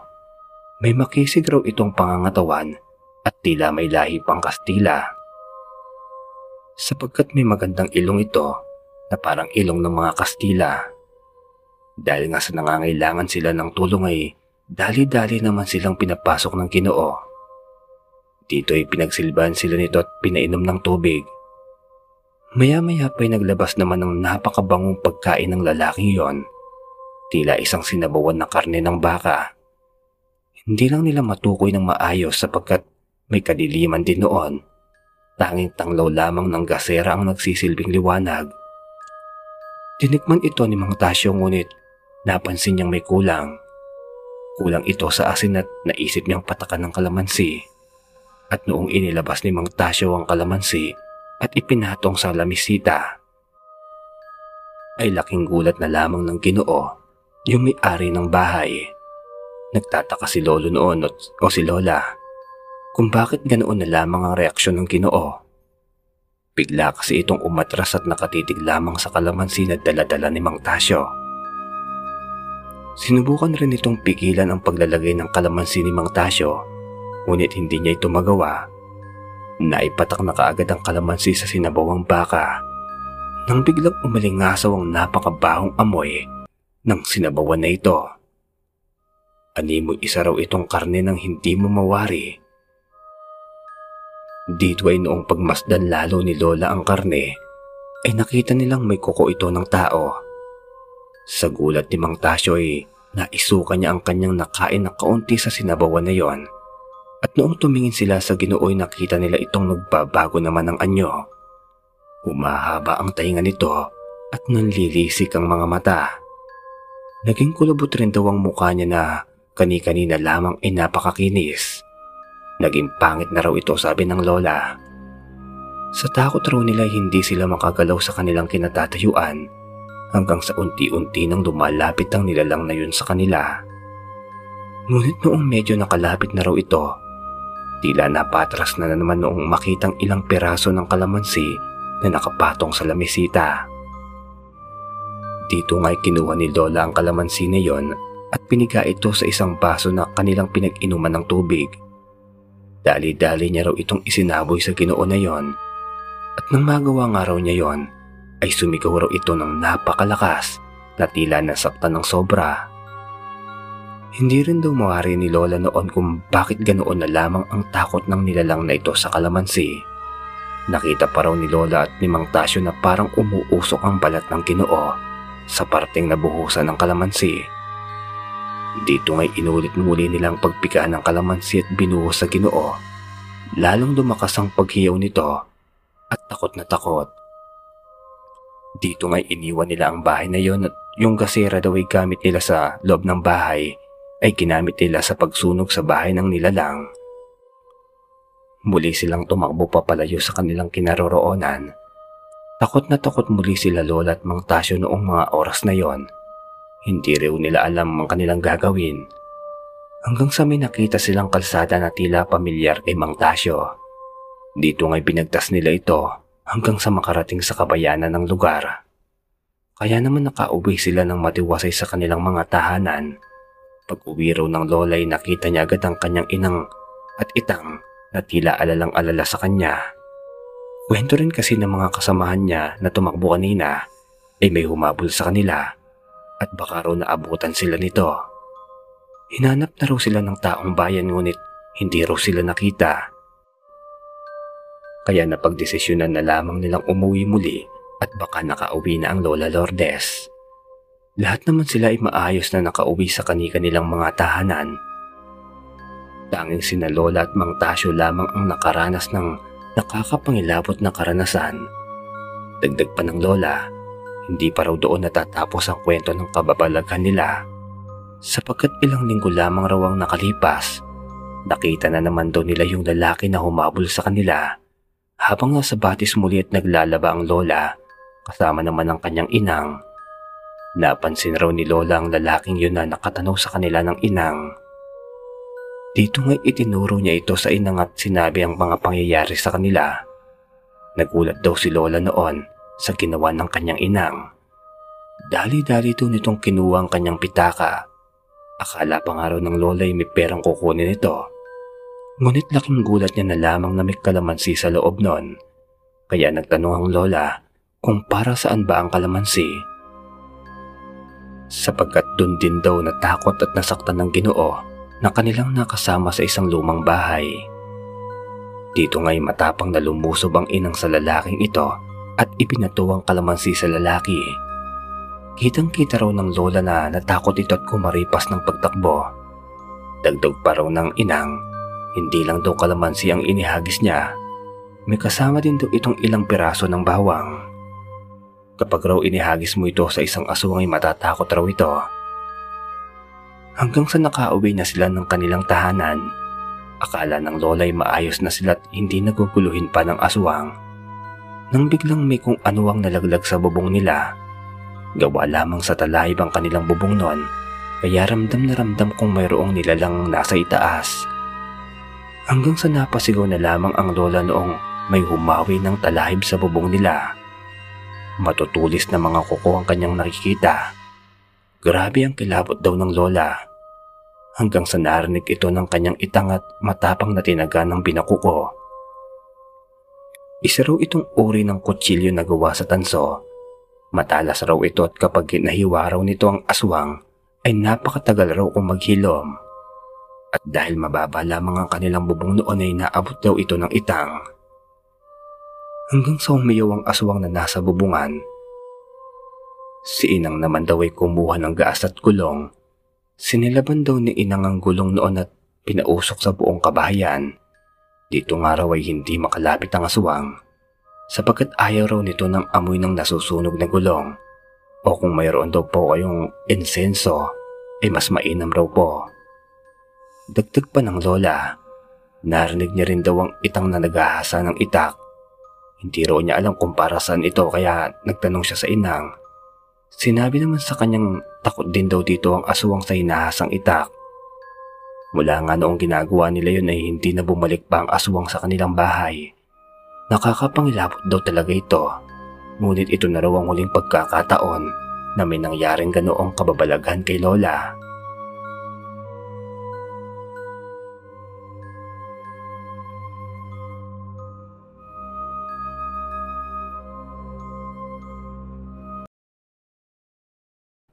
Magandang araw o gabi, Sir Joseph.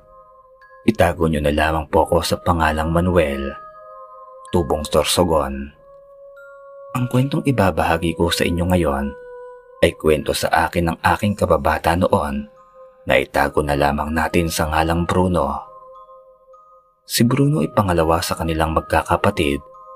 Tatlo sila at kahit siya ang pangalawa ay parang siya na rin ang tumatayong panganay sa kanila. Kung paano ko po nasabi yon, ang panganay nilang si Jojo ay puro sugal at paglaklak ng alak lamang ang inaatupag. Samantalang si Bruno naman ay halos abuti na ng hating gabi sa kanyang pagsasaka sa bukid.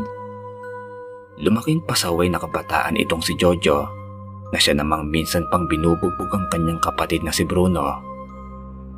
At dahil nga po sa probinsya ang aming lugar na kung saan ay hindi ka maaaring lumaban sa mas nakakatanda sa iyo, kaya naman si Bruno ay nagtitimpi na lamang sa tuwing sinasaktan siya ni Jojo.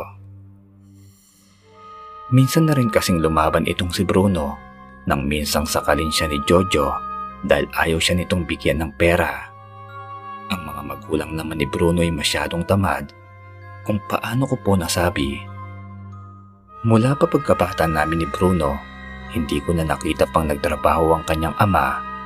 Maging ang ina nito'y hindi ko rin makitang kumakayod kung paano po sila nabubuhay dahil ito sa buwan ng padala sa kanila ng kanilang pinsan na nasa Amerika.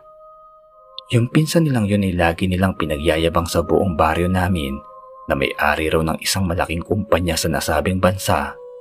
Kaya hindi na nila kailangan pang magpanat ng buto. Ngunit si Bruno ay hindi nila katulad dahil sa malapit kami ni Bruno sa isa't isa. Palagi siyang sumasama sa akin sa bukid upang magtanim ng palay at minsan ay nagbubungkal pa kami ng lupa. Hindi lumaking tamad ang kaibigan ko iyon, kaya nung araw na na maalam ng pinsan ng mga magulang niya, yun nagpapadala sa kanila ng pera. Si Bruno na lamang ang tumataguyod sa kanilang pamumuhay dahil na rin siya lamang ang may alam sa pamamaraan upang kumita ng pera. Kahit na malakas pa naman ang kanyang mga magulang, ay hindi talaga ito nagpatinag at talagang ayaw magtrabaho ng mga ito dahil na rin siguro sa kanilang mga matataas na pride na iniisip nilang pagtatawanan sila ng mga tao kung sakaling makikita sila nitong nagpapanat ng buto. Gayunpaman, si Bruno ay hindi naman nagrereklamo sa mga magulang nito kahit na siya lamang mag-isa ang magpapanat ng buto. Isang araw, nakita kong umiiyak na lamang si Bruno sa isang bakanting lote dito sa aming lugar. Yung bakanting lote po na yon yun ang madalas naming paglaruan ng aming mga kababata rito. Nang mapansin ko nga si Bruno na umiiyak, ay kaagad ko itong tinanong kung ano ba ang kanyang problema.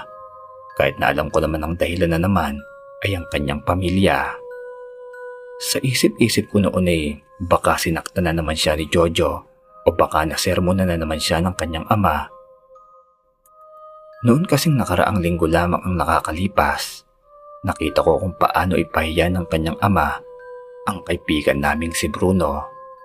Habang nakatambay kami noon sa isang tindahan na malapit lamang dito sa amin, ay napadaan si Bruno na kakagaling lamang tumabas ng damo upang may maipakain sa kalabaw ng kapitbahay namin na si Mang Mario. Opo, damo na pinapakain sa kalabaw at baka. Maging yun kasi ginagawa ni rin ni Bruno upang ipandagdag sa kanilang gastusin. Nagbibigay kasi ng buwan ng pera si Mang Mario kay Bruno sa ginagawa niyang yon. Wala ka na talagang masasabi pa sa kaibigan kong ito. Napakasipag at napakabait sa pamilya. Noon ngang napadaan siya sa amin noong naroon kami sa tindahan. Tinawag namin siya upang makapag soft drinks man lang.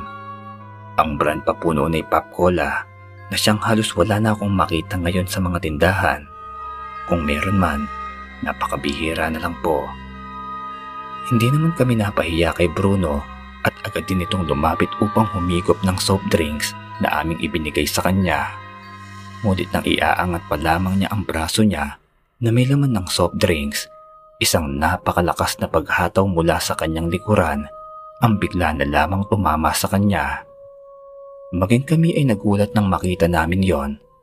Doon ko na nga nakita ang kanyang ama na may hawak-hawak na isang kawayan na bilog at talaga namang napakasolido pa ng pagkakatama nito sa kanya.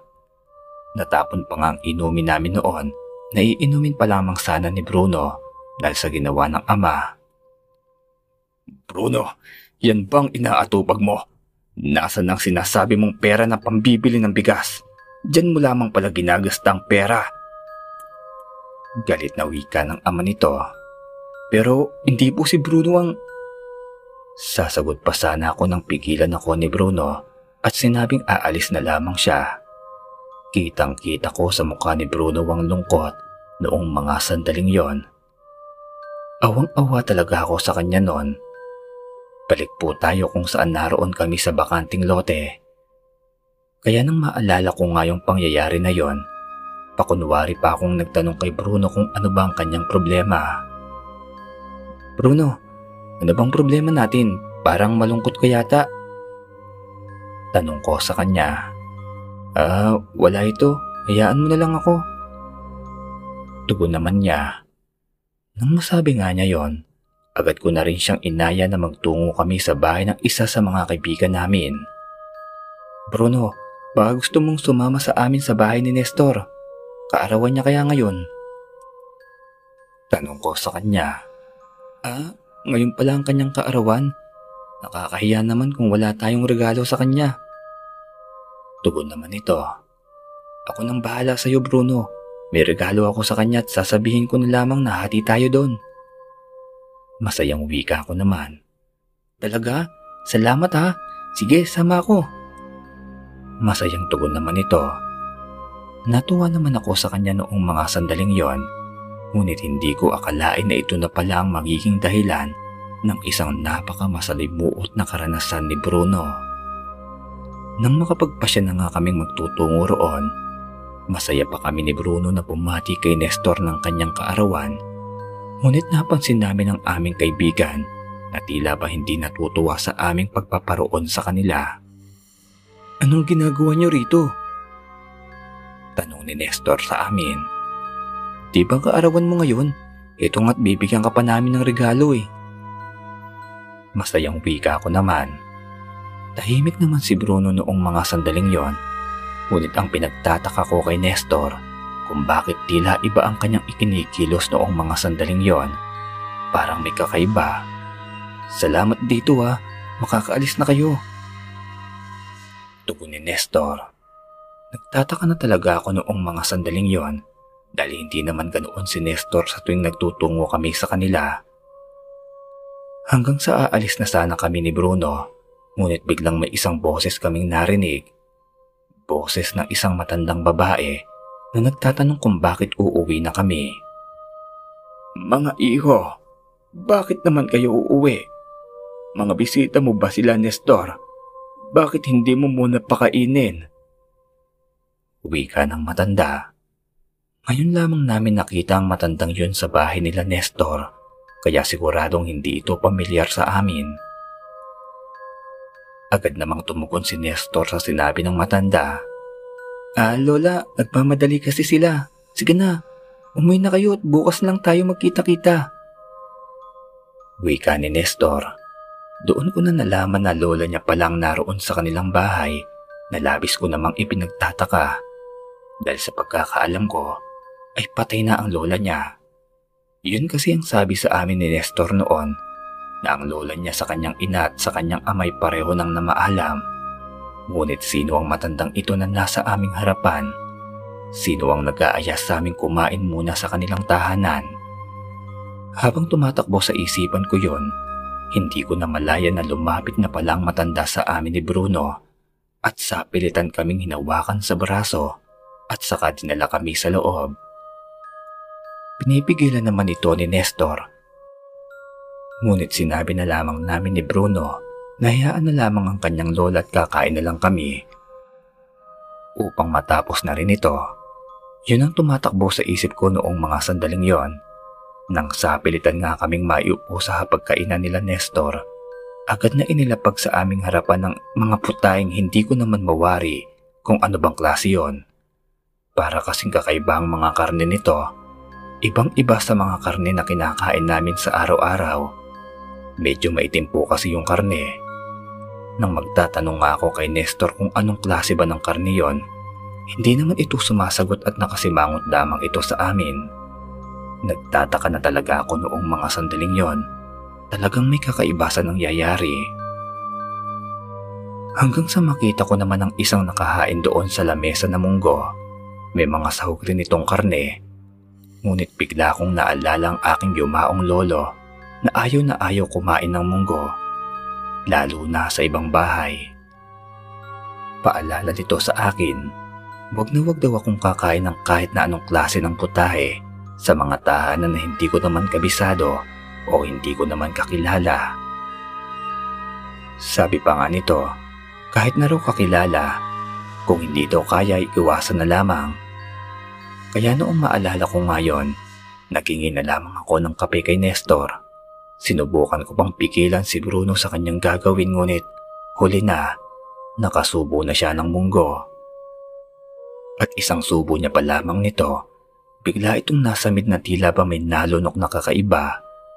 Agad naman akong napatingin sa lola ni Nestor at laking gulat ko na lamang nang makita ko ang mga mata nito na tila ba nanlilisik at nakangisip po ito sa amin ng kakaiba talaga. Nakakapangilabot po talaga yon sa tuwing naaalala ko ito. Nang makita ko naman si Bruno, Parang pilit niyang inilalabas ang isang bagay na tila pa pumapasok sa kanyang lalamunan. Pilit niyang dinudukot yon pero wala naman siyang mailabas. Nagtanong na ako sa kanya kung ano bang nangyayari pero hindi makapagsalita si Bruno. Hanggang sa umalis na lamang kami sa bahay nila Nestor na yon pero talagang kakaiba ang pakiramdam ko noong mga sandaling yon. Merong kakaiba na hindi ko mawari kung ano nang naglalakad na nga kami papaalis, lumingon ako saglit sa bahay nila Nestor at nakita kong pinapagalitan siya ng kanyang lola. Pero si Bruno ay patuloy pa rin sa kanyang pagpupumilit na mailabas ang kung anumang pumasok sa kanyang lalamunan. Maya-maya lang ay nakapagsalita na si Bruno at sinabi niya sa akin na parang may isang matigas na butil daw ang kanyang nakain na alam niyang hindi naman isang munggo dahil matigas daw ito at medyo may kalakihan. Hindi niya raw ito napansin dahil sa gutom niya kanina, kaya nalunok niya raw ito. Hindi naman ako nag-isip ng kakaiba noong mga sandaling yon hanggang sa makasalubong namin ang iba pa naming kababata. Uy, saan kayo galing? Tanong ni Efren. Um, kala Nestor, kaarawan niya ngayon di ba? Hindi ba kayo pumunta? Tanong ko kay Efren ay, hindi. Binawalan kami nila inay na magtungo ron. Naroon daw kasi yung lola ni Nestor na aswang. Tugon ni Efren. Nang masabi nga niya yon, nagkatingin na naman kami ni Bruno at nagkinala na sa mga nangyari kanina. Agad na umuwi si Bruno ng kanilang tahanan at ako naman ay ganoon rin ang ginawa. Habang nag-iisip ako sa mga nangyayari kanina, Bigla naman ako nakarinig ng sigawan ng mga tao sa aming lugar. At nang silipin ko ang labas mula sa aming bintana, nakita kong bitbit nila ang kaibigan kong si Bruno na walang malay. Agad akong lumabas at nagtanong kung ano ang nangyayari kay Bruno. Ngunit nang sagutin ako ng kanyang kuya Jojo, sinabi nitong kanina parang suka ng suka si Bruno hanggang sa matuyuan daw ito. Doon ko na nga sinabi sa kanilang mga nangyari kanina sa amin sa tahanan nila Nestor. Nang masabi ko ngayon, nagtingin na ng lahat ng tao doon sa amin, maging ang albularyo na naroon sa tabi ni Bruno ay pilit nitong hinihimas ang tiyan ni Bruno. Hindi ko na po nakita ang mga pangyayari dahil hinila ako ng aking inay noon at tinanong kung pati raw ba ako'y nakakain ng pagkain na yon. Sinabi ko naman na hindi ako nakakain noon Laking gulat ko na lamang nang yakapin ako ng aking inay at nagpasalamat ito. Pinapasok na ako nun sa ni inay sa loob ng bahay namin at wala nang naging balita pa sa mga nangyari noong gabi. Kinabukasan nga'y maaga akong gumising upang magtanong sa mga kababata namin kung ano nang nangyari kay Bruno. Lahat sila na pinagtatanungan ko ay hindi ako sinasagot. Tila ba ayaw nilang magsalita Ngunit makikita mo sa kanilang mga mukha ang lungkot. Lungkot na animoy may isang importanteng tao ang na maalam. Bigla naman akong kinabahan noong mga sandaling yon Kaya nagtungo ako kaagad sa bahay nila Bruno. Doon ko na nga nalaman na patay na ang kaibigan ko. Hindi raw niya kinayang pagiging aswang na nais gawin sa kanya ng lola ni Nestor. Doon ko na rin nalaman na nagtungo rin ng mga tao sa aming bahay. Sa bahay nila Nestor, lahat ng mga tao sa amin. Ngunit wala na raw doon ang buong pamilya nito. Maging si Nestor ay wala na rin daw doon. Iyak na lamang ako ng iyak noong mga sandaling yon. Nawalan ako ng isang kaibigan na talaga namang itinuturing kong isang matalik na kaibigan. Pero ang lubos na nagpapasakit sa aking kalooban ay nang makita ko ang kanyang pamilya na tila ba hindi man lamang malungkot sa pagkawala ni Bruno. Sa maniwala kayo at sa hindi, nakita ko pang nakikipagkwentuhan sina Jojo at ang ama nito sa mga kapitbahay namin na parabang normal na araw lang na parang walang namatay. Yung mga tawanan pa nila ang lalong nagpapakirot sa aking puso. Hanggang sa mailibing na nga po si Bruno at ang kanyang pamilya ay umalis na rin dito sa aming lugar dahil sa naisang lana ang kanilang mga lupain dito. At ang balita ko'y nasa Maynila na raw ang mga ito.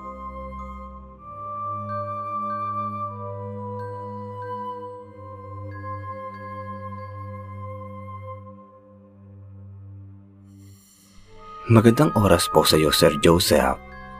Ako nga pala si Lance. Hindi ko tunay na pangalan. Nais ko lamang pong ibahagi ang naikwento sa akin ng aking namayapang lolo, si Lolo Berhel. Tubong kabisayaan po kami kung saan naroon ang maalamat na Lost City of Samar, ang Biringan. Hindi ko pa po ito nakikita o napupuntahan pero ang lolo ko'y may naikwento sa akin patungkol dito. Simulan na po natin ang kwento ng lolo ko. Taong 1960 ito nangyari. Nakatira pa daw noon ang lolo ko sa isang baryo sa Samar. Sabi niya sa akin, kasama daw niya noon ang pinsan niya. Hindi ko na po maalala yung pangalan ng pinsan ni lolo. Pero ang sabi niya sa akin, mas bata raw ito ng limang taon sa kanya. Nagsasaing doon noon ng lolo sa kanilang munting kubo habang ang kanyang mga magulang ay nasa bukid at nagsasaka ng mga gulay. Para daw kapag uwi ng mga magulang niya ay hindi na siya nito mapagalitan. Lagi raw kasi siyang napapagalitan kapag walang nadat na napagkain ng kanyang mga magulang. Kung minsan pang araw po'y binubugbog pa siya. Kaya nga minsan ay nasasabi ng lolo ko na maswerte raw kaming mga kabataan kasi hindi naganoon ang mga magulang na sobrang ekstrikto. Habang nagsasaing daw po siya noon, nagyaya ang pinsan niya na magtungo sa ilog. Doon daw kasi sila maglalaro at madalas doon maligo. Malinaw daw ang tubig doon, saka malamig ang simoy ng hangin. Pero hindi daw siya pumayag sa pag-aaya ng pinsan niyang yon kasi ngayon may ginagawa pa siya Saka maglilinis pa siya ng bahay at mag-iigib ng tubig sa balon. Dito ngay hinayaan niya na lamang ang kanyang pinsan na magtungo sa ilog. Pero dahil naiingit ang lolo ko noon, minadali daw niya ang kanyang mga ginagawa. Ang pag-iigib ng tubig ay hindi na niya ginawa dahil may tira pa naman daw silang tubig sa banga. Yun daw kasi yung lagayan nila noon. Makalipas lang daw ang ilang minuto, sumunod doon si Lolo sa kanyang pinsan na nasa ilog noong mga oras na yon. Sabi pa ni Lolo, bago raw siya makarating sa nasabing ilog, may narinig daw siyang isang kakaibang huni. Yung bang huni ng mga ibon at tila nasa kabilang dimensyon. Ganoon po kasi yung pagkakasabi niya sa akin. Itininig niya pa nga po sa akin yon pero hindi ko naman po kayang isulat kaya imagine niyo na lamang po. Dahil nga doon ay nagmadali na ang lolo na makarating sa kinaroroonan ng pinsan niya. Nang makita niyang wala sa ilog ang kanyang pinsan, naisip ng lolo na baka hindi ito tumuloy sapagkat mag-isa lamang siya. Ngunit nakita ni lolo ang kapares na tsinelas ng kanyang pinsan. Sabi pa niya, Imposibleng hindi nanggaling doon ang kanyang pinsan. Saka hindi daw nito inaalis ang tsinelas nito. Nagawa pa noon sa kahoy. Yun pa raw kasi ang mga tsinelas nung araw. Minsan pang araw ay gawa lang sa baon ng nyog. Hindi ko na lamang alam kung ano yung itsura noon. Nang kinuha na nga niya ang kapares ng tsinelas ng pinsan, agad na nitong inilibot ang kanyang paningin. Hinanap kung saan saan Ngunit wala talaga siyang makita. Walang ibang tao sa paligid. Dali-dali siyang nagtungo sa bukid kung saan naroon ang mga magulang niya at sinabing nawawala ang kanyang pinsan. Pagdating niya doon ay nagsabi pa ang mga magulang niya na baka nagliwaliw lamang sa tabi-tabi kaya naman pinauwi na siya ng mga ito. Ngunit si Lolo'y alam na nawawala talaga ang pinsan niya. Oo nga pala, wala nang mga magulang ang kanyang pinsan. Namatay sa panganganak ang kanyang ina na kapatid ng nanay ni Lolo. Ang ama naman niya ay hindi na raw nagpakita pa mula nung nabuntis yung kanyang ina. Dito ay naluluha na ang lolo sa pagkawala ng kanyang pinsan. Ngunit hindi pa rin siya tumigil sa paghahanap. Maya-maya nakaramdam na siya ng kapaghuran at umuwi na sa kanilang bahay kubo kung saan umaasa siyang naroon ang pinsan niya at baka hindi naman talaga ito nawala. Katulad ng sabi ng kanyang mga magulang na nasa bukid noon. Ngunit pagdating niya doon sa kanilang tahanan, biglang napaluha ang lolo noong wala siyang madatnan doon. Umihiyaw na siya sa paligid at kahit na pagod na pagod na nagpatuloy pa rin siya sa paghahanap. Nang makarating siya sa masukal na lugar, kung saan hindi na pamilyar sa kanya ang mga naroroon. Dito'y mag-aabot ang liwanag at dilim, kaya nagmamadali na rin si Lolo na makabalik sa kanyang tahanan nang biglang may narinig siyang mga tawanan ng mga kakaibang nilalang. Tapos sa takot daw ng lolo, bigla itong tumakbo. Ngunit habang tumatakbo daw siya, ay may nakita siyang dalawang kalalakihan na nasa kanyang harapan. Mapuputi daw ang mga ito at mukhang mga Espanyol na magaganda ang kutis at muka. Kaso daw, may mahaba daw ng mga tainga. May kataasan din daw ang mga ito. Tapos bigla daw siyang kinausap noon. Sabi daw sa kanya, Berhel, ikaw ba si Berhel? Nais kang makita ng iyong pinsan. Sumunod ka sa amin. Uwi ka ng lalaking yon at bigla daw itong tumalikod. Humarap sa isang malaking puno. Dito nga'y kahit na kinikilabutan ay nagtataka pa rin ng lolo na sinundan ng mga ito para lang makita ang kanyang nawawalang pinsan. Pagkaharap sa puno ng isang lalaki, bigla na lamang itong lumusot doon. Kitang-kita daw ng lolo ang pangyayari. Tapos yung isang lalaki sumenyas na sumunod raw ang lolo. Kaya hindi na po nagdalawang isip ang lolo. Sabi ng lolo sa kanyang sarili na gagawin niya ang lahat, mapawi lamang ang kanyang pinsan. Sa maniwala daw pokot sa hindi, nakapasok daw siya sa isang puno. Hindi niya raw alam kung paano nangyari yon na tumagos ang kanyang katawan doon. Pagpasok niya agad niyang iminulat ang kanyang mga mata na nooy Napikit dahil sa pagtagos nito sa isang malaking puno. Pagmulat daw niya, nakita niyang isang napakagandang kapaligiran. Ngayon lang daw siya nakakita ng ganon. May mga nagtataasan ng mga gusali at may mga magagara pa raw ng mga sasakyan. Parang nasa kakaibang mundo raw ang lolo. Dito ngay nagtagal pa siyang inilibot ang kanyang paningin. Nang magsalita ang isang lalaki, Sumunod ka sa amin, Berhel. Dito ngay wala nang naitugon ng lolo sapagkat natutulala na raw siya sa kanyang mga natatanaw. Nang makarating raw siya sa isang nag-iisang malapalasyong tahanan, napakataas daw nito at patulis pa ang bubungan. Makintabang mga dingding na tila pagawa sa kumikinang ng mga ginto. Ganoon niya raw mailalarawan sa akin ang lugar na kanyang narating. Nang makapasok siya sa loob nito, may sumalubong sa kanyang isang magandang babae. Berhel, Naroon sa Reyna ang iyong pinsan. Hinihintay ka niya ron. Dito nga'y kinabahan na ang lolo. Hindi niya alam kung ano ang nangyayari. Ngunit hindi siya nagsasalita sapagkat natutulala na lang daw siya. Naririnig niyo raw kasi yung mga boses nila kahit hindi naman bumubuka ang mga bibig nito. Nang sumunod na nga siya sa babaeng yon, doon na nga niya nakita ang kanyang pinsan.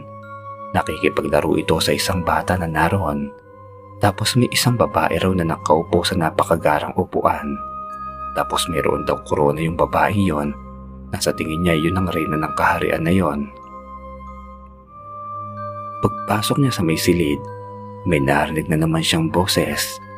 Mukhang galing daw iyon sa reyna pero hindi daw talaga bumubuka ang bibig nito kaya kinikilabutan pa rin ng lolo. Ikaw ba si Berel? Halika rito. Gusto kayong makalaro ng aking anak. Dito ngayon napatingin naman sa kanya ang pinsan niya noong marinig ang reyna na tinawag ang kanyang pangalan. Agad na yumakap ang pinsan ni Lolo na nooy tila natutuwa sa mga ginagawa. Pero ang lolo, sinabihan ng pinsan na babalik na sila sa bahay. Ngunit ang Reyna ayaw na silang palabasin doon. Sabi pa ng Reyna, bibigyan daw siya ng maraming ginto. Basta iiwan lamang doon ang kanyang pinsan. Ngunit sabi ng lolo, wala daw siyang pakialam sa mga ginto. Ang pinsan niya raw ang kailangan niya kaya naman binitbit niya ang kanyang pinsan at nagmadali nang lumabas sa malapalasyong tahanan na yon. Nang hinabol sila ng Reyna at tila may kung ano ang inilagay sa bulsa ng pinsan niya, dito ngay hinayaan na silang makalabas ng kaharian. Hindi naman na pinansin ng lolo ang inilagay ng Reyna sapagkat gusto daw niyang makalabas na kaagad sa lugar na yon. Nang makarating na siya sa lugar na kung saan sila lumusot, dito ay agad niyang tinungo isang puno na kanilang naging lagusan. Ngunit noong dumusot na nga ang lolo sa patang pinsan niya, tila naging isang bangin daw ito na para bang nahuhulog sila sa napakadilim.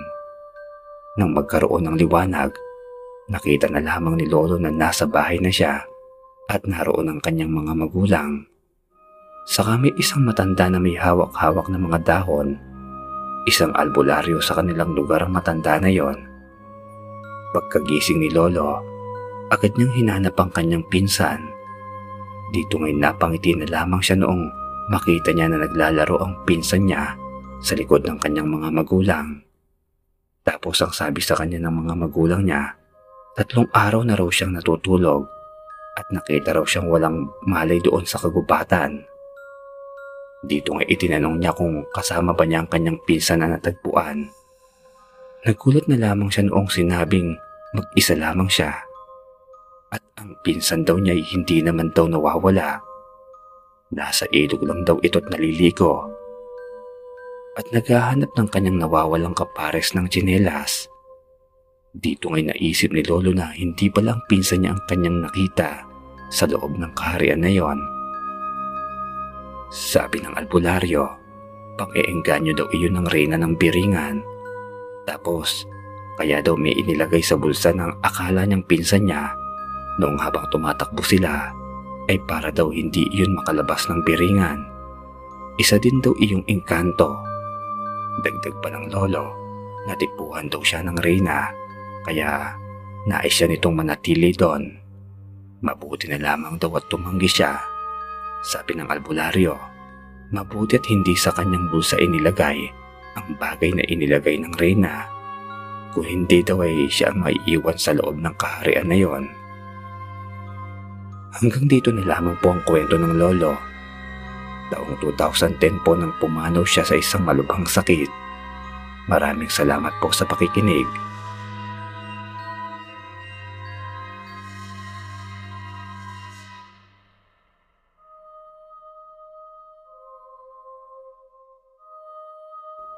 Magandang araw po Sir Joseph. Ako nga pala si Nonong, tupong Camarines Sur. Nais ko lang pong magbahagi ng isang karanasan sa inyo. Nangyari ito taong 2008 noong ako'y nasa teenager pa lamang. Ang hanap buhay po namin doon ay pagkokopra at pag-uuling. Kasama ko ang aking dalawang kapatid at ang isa kong pinsan. Pag-aari kasi ito ng lola ko kaya kami yung naatasan na magpantay rito. Minsan ay dito na rin kami natutulog, lalo na kapag tinatamad kaming umuwi sa aming bahay. Kompleto naman kasi ng gamit ang kubo nila lola rito, kaya kahit magpalipas kami ng gabi, ay ayos lamang. Dagdag ko lamang po, yung lugar namin dito sa Kamsor ay nasa ibaba ng bundok. Yung pong bundok na yun ay sa totoo lamang, halos katabi lamang namin ng bahay. At dito po ang lugar na kinatatakutan ng lahat. Hindi dahil sa mga kababalaghan. Kasi yung lugar na yon, sa halos isang linggo yata, ay may nagtatagpo ang bangkay doon.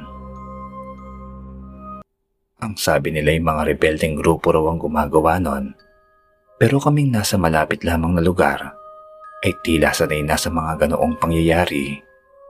Yung paggising mo pa lamang sa umagay maririnig mo ng mga kapitbahay mong maiingay dahil may natagpuan na namang bangkay doon. Sinabi ko lamang po ito para may ideya ang mga tagapakinig mo na taga doon sa amin para aware din sila pero hindi po dito ang kwento ko.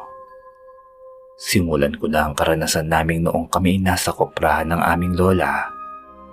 Isang araw, habang kami nagsasalansan ng mga bao doon sa gilid ng kubo upang hindi kalat-kalat ang mga ito, may isang babae ang lumapit sa amin. Hindi namin kilala ang babae. Ito ang unang beses na nakita ko siya sa aming lugar. Ang nakapagtataka pa, paano siyang napadpad sa kinaroroonan namin dahil wala namang kabayan sa gawin na yon. Nasa medyo itaas kami ng kabundukan noon. Opo, nasa bandang itaas kami at nadadaanan namin yung bidabanggit ko kaninang lugar na maraming tinatapong bangkay. Balik po tayo sa kwento. Noong lumapit nga ang babae sa amin, nagtatanong ito kung naroon to ba ang aming ina o yung aming ama. Nagtaka naman ang ate ko noon kung bakit hinahanap niya ang ama namin. Gayong nasa Manila ito nagtatrabaho sa isang pabrika doon. Nagkatinginan kaming magkakapatid noon at nung pinsan ko, siya yung sumagot do sa babae. Wala po ang tatay nila rito. Nasa Manila po yun at nagtatrabaho. Tugon ng pinsan ko. Nang marinig nga yun ng babae, umalis ito at parang napahiya. Napatingin naman ako sa ate ko noon at halatang nagdududa sa babaeng yon. Ngunit kami hindi na lamang pinansin ng babae at nagpatuloy na sa pagsasalansan ng mga bao. Lumipas ang araw ay doon na naman kami matutulog magkakapatid pero sa pagkakataong ito ay hindi kasama ang pinsan namin. Tatlo lamang kaming magkakapatid na matutulog sa kubo ng lola. Ang pinsan ko kasi noon ay tinawag ng kanyang ina, yung tita namin. Ilang oras lamang ang nakalipas habang naglalaro kami ng bunso naming kapatid ng text noon o yung bankard na maliit. Nag-a-appear kami ng mga text sa palad at kung sino ang makaharap na card ay panalo. Basta ganoon po yung laro namin noon. Nang ilang sandali pa'y napansin ko ang ate kong biglang sumilip sa bintana ng kubo. Nagtataka pa ako noon kasi dahan-dahan talaga yung hakbang niya patungo do sa bintana. Nang ilang sandali ulit ay may narinig kaming pag-angil. Napakalakas ng pag-angil na animoy nasa tabi lamang namin yon, yung isang mabangis na hayop. Nakita ko pa ang ate ko na napatras pa ng kaunti para bang may nakita siyang hindi maganda o nakakatakot. Hanggang sa biglang parang may nanggulo ng mga bao na aming isinalansan sa gilid ng kubo. Hindi man nakikita yon pero alam namin kinugulo ito sa pagkakaayos. Kaya nagtago kami sa isang sulok ng kubo. At takot na takot kaming tatlo Iniisip namin na kapag binuksan namin ang pinto ay katapusan na talaga namin. Nang sa hindi po kayo maniniwala sa mga susunod na pangyayari. Nakita ko ang bunso namin na noon nasa walong taong gulang pa lamang. Hindi mo siya makikitaan sa mukha ng pagkatakot niya. Iniisip ko na lamang na baka bata pa lamang siya kaya wala siyang alam sa mga aswang. Nang bigla pong may malakas na puwersa ang pupangga sa aming bintana, kitang kita talaga namin na bumabao ng bawat pangpagka niya ron. Gawa lamang kasi ito sa sawali at pinapatibay na lamang ng mga kawayan. Nang ilang sandali pa'y halos hindi na kami makagalaw sa aming kinauupuan nang may isang mabalahibong kamay ang biglang lumusot sa bintana na yon. Napakaitim ng braso ng mabalahibo talaga. Matutulis din ang mga kuko nito. Dito na halos magkalabugan ng mga puso namin sa kaba. Ngunit nawala ang takot na yon nang biglang tumayo ang bunso namin. Wala talaga siyang takot sa kanyang sarili. Kitang kita namin sa galaw niya na parang normal lamang ang kanyang pagkilos. Nang dumapit ito sa lamesa na nasa harapan lang din namin, Sinubukan pa siyang pigilan ng ating ngunit hindi niya ito nahabol. Agad-agad na nagtungo ang bunso sa lamesa upang kunin ang garapon ng asin, pati na rin ang bawang doon sa tabi nito. Agad na binuksan ng bunso namin yung garapon at kumuha ng isang takot na asin doon. Kitang-kita namin kung papaano niya sinabuyan ng asin ng bintana na siguradong nasabuyan niya ang nilalang na naroon. Narinig namin ang isang saglit na pag-iyak ng nilalang na nasa bintana na yon. Hindi kami makapaniwala kay Bunso ng mga oras na yon. Pero nang magawa nga niya yon, ay agad na sumilip ang ate sa bintana. Dito na hindi makapaniwala ang ate sa kanyang mga nakita. Yung babaeng nagtanong sa amin kanina ay naroon malapit sa puno ng niyog. Sa hinala ng ate, yung babae na yun ay isang aswang. At siya lamang din yung aswang na biglang lumusot yung kamay sa bintana. Laking pasasalamat namin kay Bunso sa kanyang mga ginawa, kaya nagtanong kami sa kanya kung saan niya nalaman yon. Ang pangontra sa aswang, ang asin at bawang. Dito niya sinabi sa amin na hindi raw ito ang unang pagkakataon na dumadalawang aswang sa kubo na yon Maraming beses na raw kapag sinasama siya ng lola namin na matulog rito. Kaya lagi siyang sinasabihan na huwag magpapawala ng asin sa kubo at sa kabawang. Kaya pala lagi kong napapansin ng bunso namin na laging may daladalang asin sa tuwing pupunta kami sa kubo. Ang akala ko noon ay para iyon sa mangga na madaraanan namin. Sa totoo lang, ikinukwento din sa akin ng bunso namin yun pero hindi kami naniniwala sa kanya kasi ang bata pa niya. Tumawa lamang ang bunso at kami naman ng ate parang nahiya pa sa kanya. Isipin mo, ang ganoong edad na bata pa lamang ang magliligtas sa amin sa tiyak na kamatayan. Nang kumising nga kami kinaumagahan, inaasahan namin gulo-gulo ang pagkakasalansan namin sa mga baon ng nyog. Ngunit laking gulat namin nang mga nakaayos ito. Sabi rin ng atin na nakita raw niya kagabi na gulo-gulo ang mga yon. Pero maging siya'y nagtataka kung bakit nakaayos pa ang mga yon. Nagmadali na lamang kaming umuwi sa aming tahanan upang ikwento sa aming lola ang mga nangyari. Pero natawa lamang ang lola sa amin at kinuha ang bunso namin sa kahinawakan sa ulo. Para bang alam na nito na ang bunso namin ang nagligtas. Yun ang pinagtataka ng ate ko sa aming lola. Pero hindi na namin pa inintindi yon. Hanggang sa naisang larin po ang lupain ng lola ko sa halagang 70,000 pesos ay isa ng lanya sa tita namin na nasa Amerika noon. Nakakalungkot lang dahil sa may sakit ang lolo ko sa atay kaya kinailangan ng malaking halaga upang mapagamot. Ngunit kalaunan ay namatay din ang lolo. Nalungkot ng gusto ang lola sa pangyayaring yon kaya hindi na niya tinubos ang lupain na may sukat na tatlong hektarya. May mga kopra pa. Ang sabi ng lola ay kamag-anak naman niyang pinagsanglaan pero sa totoo lang ay nangihinayang kami nila mama at ng mga kapatid ko doon. Hanggang sa namatay na po ang lola at dumating na ang mga kamag-anak namin na bagong may-ari ng koprahan. Hindi namin alam na pati pala ang bahay na aming kinatitirikan ng lupa ay nakasangla rin sa kanila. Pinalayas po kami ng mga kamag-anak namin at kahit anong pakiusap ay hindi na kami pinagbigyan. Binigyan lamang kami ng ilang linggo upang makalipat na ng tahanan. Kaya heto kami ngayon, nakikipagsapalaran sa kamay nilaan. Hanggang dito na lamang po ang kwento ko, Sir Joseph. Masugid niyo po kung tagapakinig na narito nasa Pasig.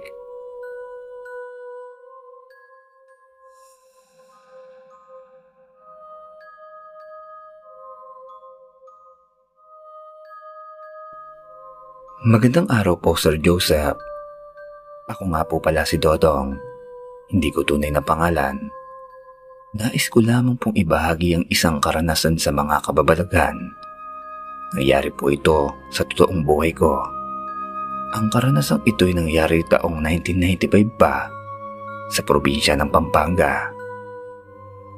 Hindi ko na lamang po babanggitin ang eksaktong lugar pero sa tingin ko'y maraming makakaalam kung saan ito Bata pa ako noon nung may isang lalaki ang nakita kong nakatayo sa may ilalim ng tulay. Agad kong itinuro ito sa aking ina na nooy may daladalang bilao. Naglalako po kasi kami ng mga gulay noong mga panahong yon kaya meron kaming bilao sa ulo. Isang beses, umaga pa lamang noon, siguro ay nasa bandang alas 6 ng umaga noong dumaan kami sa tulay na yon yung tulay po na yun ay gawa lamang sa kawayan. Noong panahon kasing yon, walang tubig sa isang maliit na sapa kung saan naroon yung tulay. Habang binabagtas namin ni ina yung tulay na yon, napatingin ako sa baba nito. Nalibot ko kasi ang aking mga mata sa paligid kasi madalang lang na makitang walang tubig yung sapang yon. Nang nakita ko ang isang lalaki na nakatitig sa amin ni inay, alam ko pong ito yung sinasabi nila sa aming lugar, yung lalaking engkanto na nagpapakita sa mga bata rito. Sa totoo lamang po, takot na takot talaga ako sa kwento na yon, lalo na noong maranasan ko ito sa isang pinsan ko. Ilang araw lamang ang nakakalipas noong sumabog yung balitang yon, kung saan naglalakad ang pinsan kong si Boyet sa malapit sa sapa nang makita niyang isang lalaki na may daladalang palanggana. Tapos yung palanggana raw na yon, inaalok daw sa pinsan ko. May mga laman daw iyon ng mga bagay na makinang. Sabi daw sa kanya ng lalaki, ibibigay daw ito sa kanya kung sasama siya sa lalaki. Sa takot naman ng pinsan kong si Boyet, tumakbo ito pauwi sa kanilang bahay at umiiyak na nagsusumbong sa lolo namin yung lolo kasi namin ay isang albularyo sa lugar na yun nung araw. Kaya sinabi ng lolo ko na mabuti na lamang at hindi siya pumayag. Kundi ay kukunin talaga siya ng engkantong yon. Nung maalala ko ngayon, agad ako nagsabi kay inay na may lalaki sa ilalim ng tulay. Pero si inay ay hindi makayoko dahil nga sa bilao na pasan-pasan niya sa ulo niya. Sa totoo lang, Kinikilabutan ng inay noong mga oras na yon. Pero wala naman siyang magawa. Sinabihan niya lamang ako na magmadali na tuwag ng tumingin sa ibaba. Sinunod ko naman yon. Kaya nang makatawid kami sa nasabing tulay, agad na ibinaba ni inay ang bilao at saka siya sumilip sa ibaba. Pero laking gulat na lamang namin nang wala na roon ang lalaki. Imposible kasi na nakaalis siya kaagad doon. Kasi makikita namin siya kung aalis siya sa sapa na walang tubig.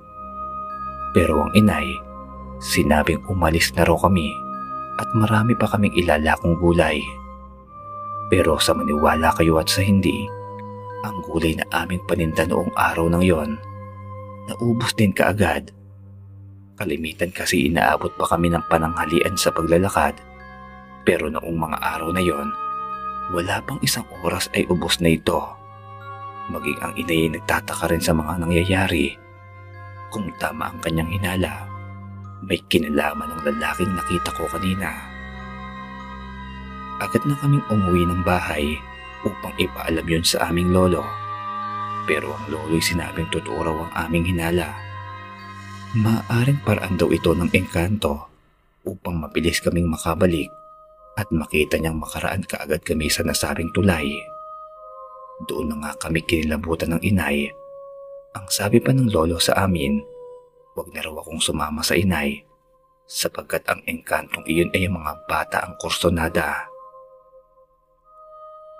Sinunod naman po namin yon.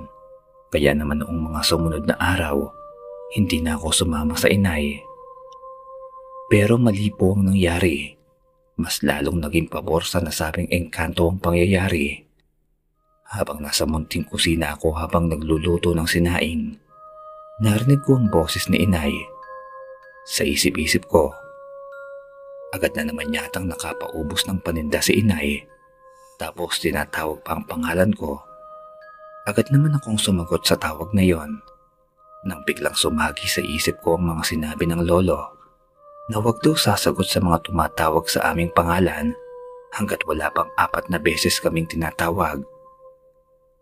Hindi naman niya na ipaliwanag ang dahilan pero nakakatakot po talaga kapag naaalala ko yon. Lalo na noong mga oras na yon na nasagot ko ang tawag ng isang beses pa lamang. Ang alam ko kasi si Inay yon pero wala pa po ang inay. Walang tao sa paligid. Doon na ako tumakbo patungo sa bahay ng lolo. Malapit lang naman sa bahay namin yon. Ilang hakbang lang din kung lalakarin. Nang makarating ako sa bahay ng lolo, agad kong sinabi ang mga karanasan ko. Ang lolo ay nataranta pa at agad na kumuha ng asin sa garapon. Agad niyang inilagay sa mga bulsa ko sa kasuotan sabi niya huwag ko raw iyon aalisin hanggang mamayang gabi.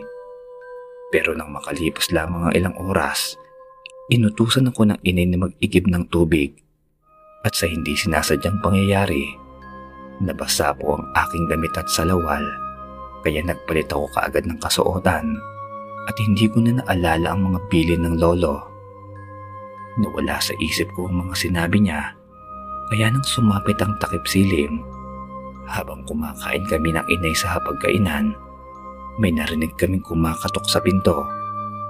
Nagtataka kami ni inay kasi wala naman kaming inaasahang bisita. Ang itay ay umuwi isang beses kada buwan lamang kaya imposible na siya ang kumakatok.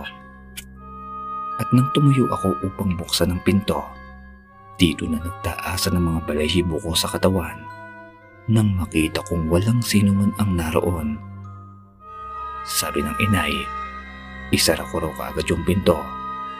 Pero hindi ko maisara noong may nakita akong isang lalaking nakatayo sa kanyang likuran. Nakatitig po ito sa akin ng sobrang talim. Nakakapangilabot po talaga. Namumula yung mga mata niya. Tapos yung tainga niya mahaba. Nakakatakot po talaga kapag naaalala ko yon. Kaya nang sumigaw ako, Napalingon rin ang inay. Maging siya'y nakita rin ng lalaking yon. Takot na takot na tumakbo ang inay palabas habang hinawakan ako sa braso. Napakalakas ng paghila niya sa akin. Sa totoo lang, na-dislocate pa nga yung braso ko noon sa biglaang paghila niya. Pero kinabukasan na lamang namin ito pinahilot. Agad kaming nagtungo sa bahay ng lolo at mabilis naman itong tumugon sa amin upang tumulong. Pagkarating niya sa bahay namin, agad itong naglatad ng kung ano-anong bagay. Hindi ko na maalala kung ano nga ba yung mga yon. Tapos nag-orasyon na ang lolo. Akala namin ay doon na magwawakas ang hilakpot na aming nararanasan. Nang ilang sandali lamang ang lumipas, bigla pong sumarado ang pintuan na para bang binalabag ito ng sobrang lakas. At nang lingunin namin ito, kitang kita po ng aming mga mata yung lalaking nakita namin ni inay. Pero sa mga oras na ito, mas nakakatakot pong itsura niya. Parang galit na galit ito. Pero hindi sumuko ang lolo. Patuloy lamang siyang nagdarasal. At siyempre kami rin ay gumaya sa lolo ng pag-usal ng mga dasal.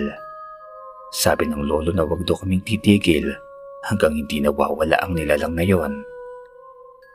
Matapos nga po ang ilang minutong pagdarasal, Laking pasasalamat talaga namin sa Panginoon nang mawala na ang nilalang at hanggang sa ngayon ay hindi na kami ginagambala pa. Mahigpit ding ipinagbabawal ng lolo na wag nang sasagot sa mga tawag sa akin ng mga boses kapag wala pang tatlong beses na tinatawag ang pangalan ko. O kaya kapag medyo pagalit na ang tawag, ibig sabihin ay tao ang tumatawag. Pero kapag wala daw emosyon na tinatawag ang pangalan mo, wag na wag daw basta-basta sasagutin at hindi mo magugustuhan ang mangyayari. Yan lang naman ang bili ng lolo hanggang sa mawala na po siya. Hanggang ngayon po ay daladala ko pa rin yan Sir Joseph. Sana'y maitampo nyo ito sa inyong channel. Maraming maraming salamat po sa inyo. Hanggang dito na lamang po ang kwento ko.